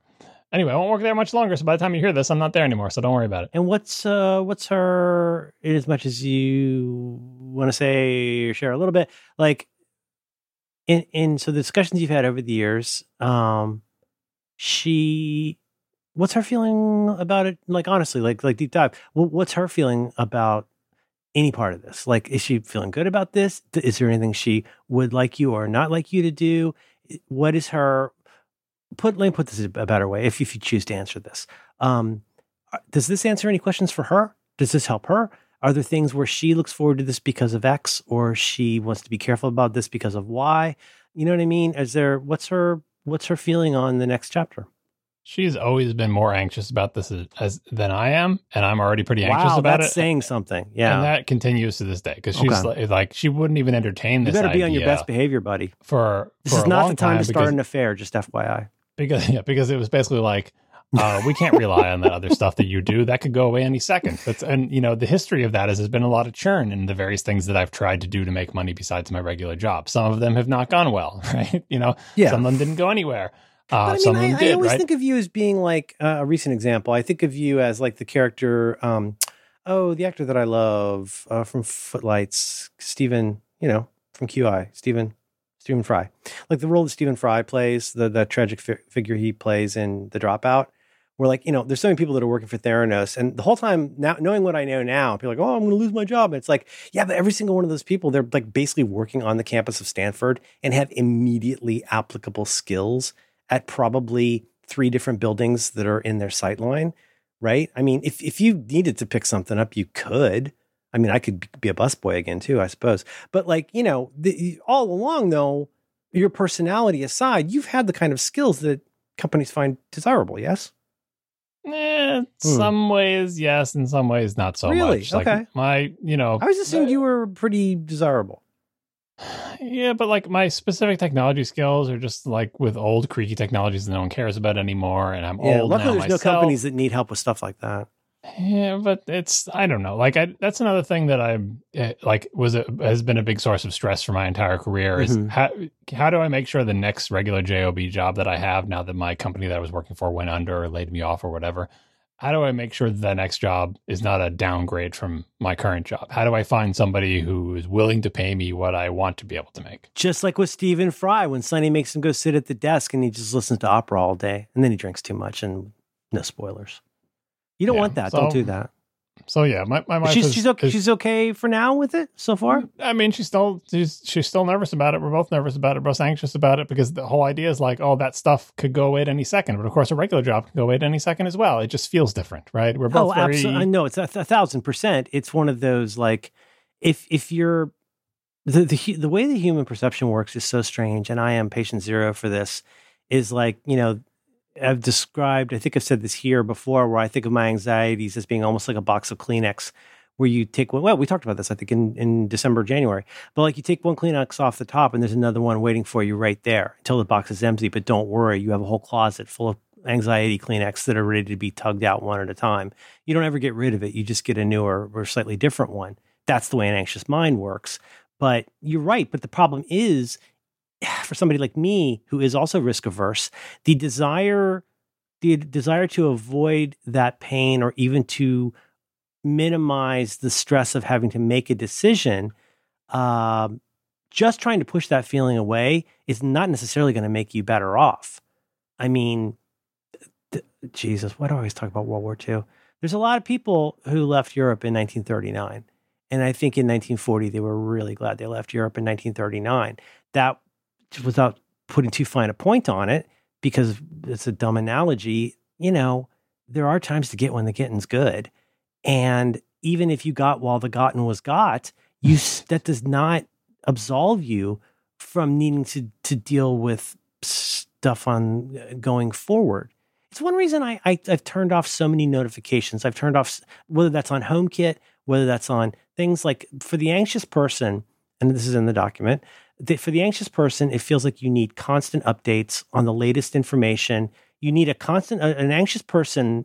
Uh, I'll speak for myself. An anxious person like me feels like I need constant updates that ensure me I have complete information that is up to date. Otherwise, my m- mind starts racing. So, what do I do? I get more information. And then what does that do? Well, I'm here to tell you, at age 55, my midlife crisis, what I figured out, new information is not making me happier. It's not helping me make better decisions. If all I'm doing is trying to collect new information with a design toward feeling less anxious, guess what? It does the opposite of that. And and on top of it, the, the cherry on top of all that is it still does not absolve you from having to be forward looking and to have, you know, a plan A, B, C, and D for whatever happens. It's just you can decide at a certain point in life whether that needs to always be such an anxious 24 7 enterprise for you, or whether you can find a way to pump the brakes, cool your jets, do the things that are going to help you get to where you can make a more level headed and sound decision that covers the things you think you know about, as well as the innumerable things you can never know. And there's not, there's no piece of advice that makes that easy or simple. It's something we all have to do. It, not doing it is an option, but believe me, you think you don't like the way you are now, you're really not going to like it when you just decide to stick your fingers in here and go la la la. Like that's that's not you know what I mean? That's that's not the way to get through it. It's just that now you do have a little bit of runway. Maybe you can help more around the house. You can finally fix that freezer out in the garage you've been meaning to fix. But you know, it's it's neat that you guys get to work on this together.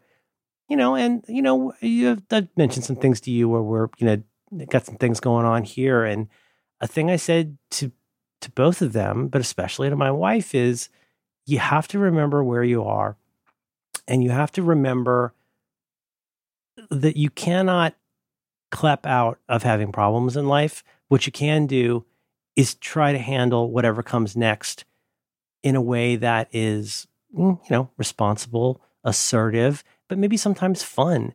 And if there's a thing that sometimes feels like it's a little bit of a thorn on our side with, you know, our, our, our kid's life, well, guess what? That's an opportunity for our whole family to get closer because our kid is not going to live at home forever. How many more years do we have of our kid even needing us? And like that is a that is a that's a mitzvah that we get to participate. As long as I'm going Yiddish, it's a mitzvah about the Mishigas. Like we get to participate in that. And instead of being sad and and anxious and hoping we never our kid never has a problem, how about instead we if there is something we got to deal with, we face it head on in as much as we can as a family. Like that's an that that can be a neat project. There's a one of the reasons people stay married for a long time if they don't kill each other is that they find a way, whether that's, you know, making a new deck or trying to get a kid into college or whatever. Like, I don't know, maybe I'm being pie in the sky, but I, I one way in which I am optimistic and hopefully not simply magical in my thinking is that those little projects become some of the most enduring load bearing walls in your family. So this is a time for, if I could say, you didn't ask for the fifth time, you know, this is also a chance for you and your lady to, to, to get closer about whatever it is you'd like to be doing as a group project. And part of what we talked about to sort of, again, socializing the idea within the family, talking through the possibilities, running the numbers, whatever you want to talk over the course of months and years, right? Mm-hmm, yeah. Uh, was to know that we're both risk averse and anxious about this and to sort of lay out like, uh, I mean, kind of the sort of the exact same things we don't do for COVID in this country, which is like, uh, under Learn. what circumstances, you know, uh, under what circumstances would you do X? Under what circumstances would you do Y? You know what I mean? Like talk about, you know, and, and I do. Like, what's the, the what's the actual? What is the actual risk matrix, rather than rather than what I reckon? Right, or, or like to, for to give an example, uh, let's say my income suddenly drops to zero because a calamity happens and podcasts are no longer possible because the Earth's core stops spinning or whatever. You get late onset you know. super RSI. Yeah. What happens then? Mm-hmm. right? That's obviously a ridiculous calamity, but hey, it can happen, right? Yeah. And then everything from there, that worst case scenario up to more and more likely things, and saying if X happened, what would we do? We would do Y. If, you know, like, mm-hmm. and laying out a plan. What is your one year plan, your five year plan, your 10 year plan? Like, what is your goal? And then if you, you know, over the course of trying to get to your goal, if these calamities happen, what will be our reaction to it? And laying out a series of you know, sort of a branching decision tree that more or less covers the cases.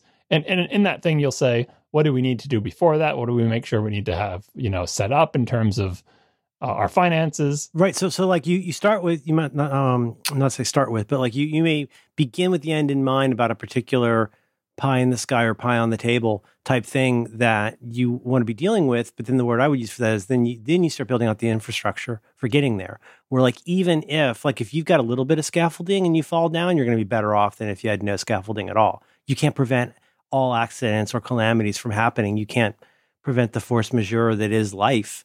But like the fact that you've had that conversation is going to stand you in better stead than having never discussed it at all and not just had it a single conversation, but talked to, talked it over and talked it over and talked. Again, this is a multi-year process to make this right, uh, right, right. even a thing that we're entertaining seriously, as opposed to just musing about. it. And then it gets more and more intense as the time approaches. Right?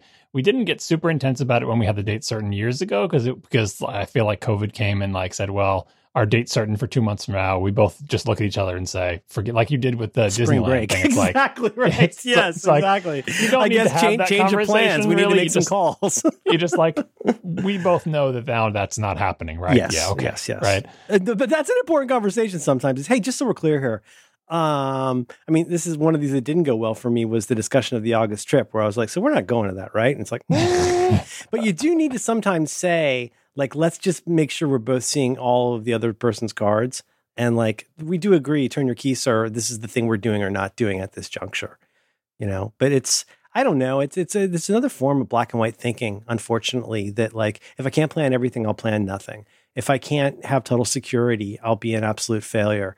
And it's like this is this is i guess i should if i were to start teaching an online course i think i would teach an online course called almost understanding kierkegaard. And this is what we all need to read. Soren kierkegaard the sickness unto death maybe. Like you know take out the jesus part. But the idea of like you know what? The the pity in life the you know the angst comes out of the fact that we're going to keep living until we don't. That's pretty much the whole game.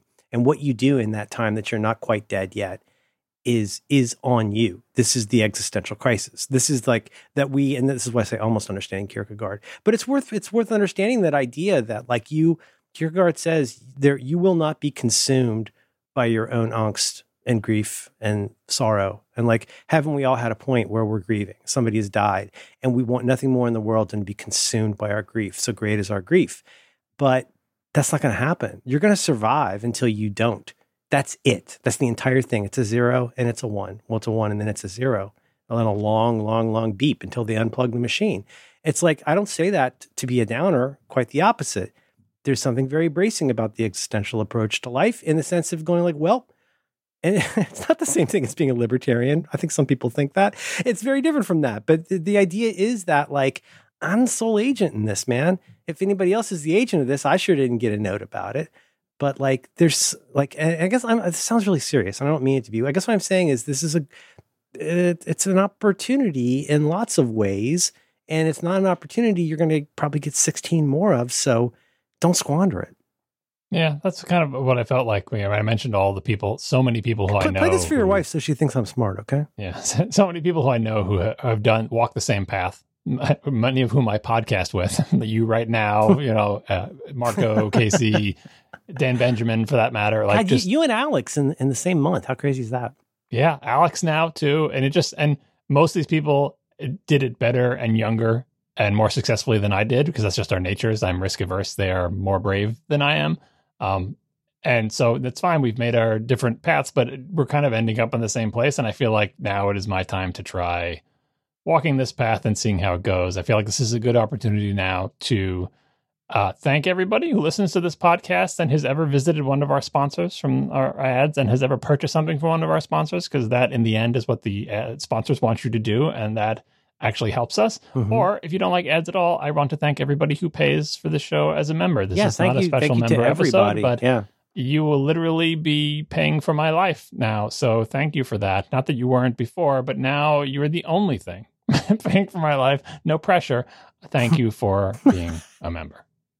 apropos of that, um, as a follow up question, uh, John Siracusa, um, is, is there anything people can do to help?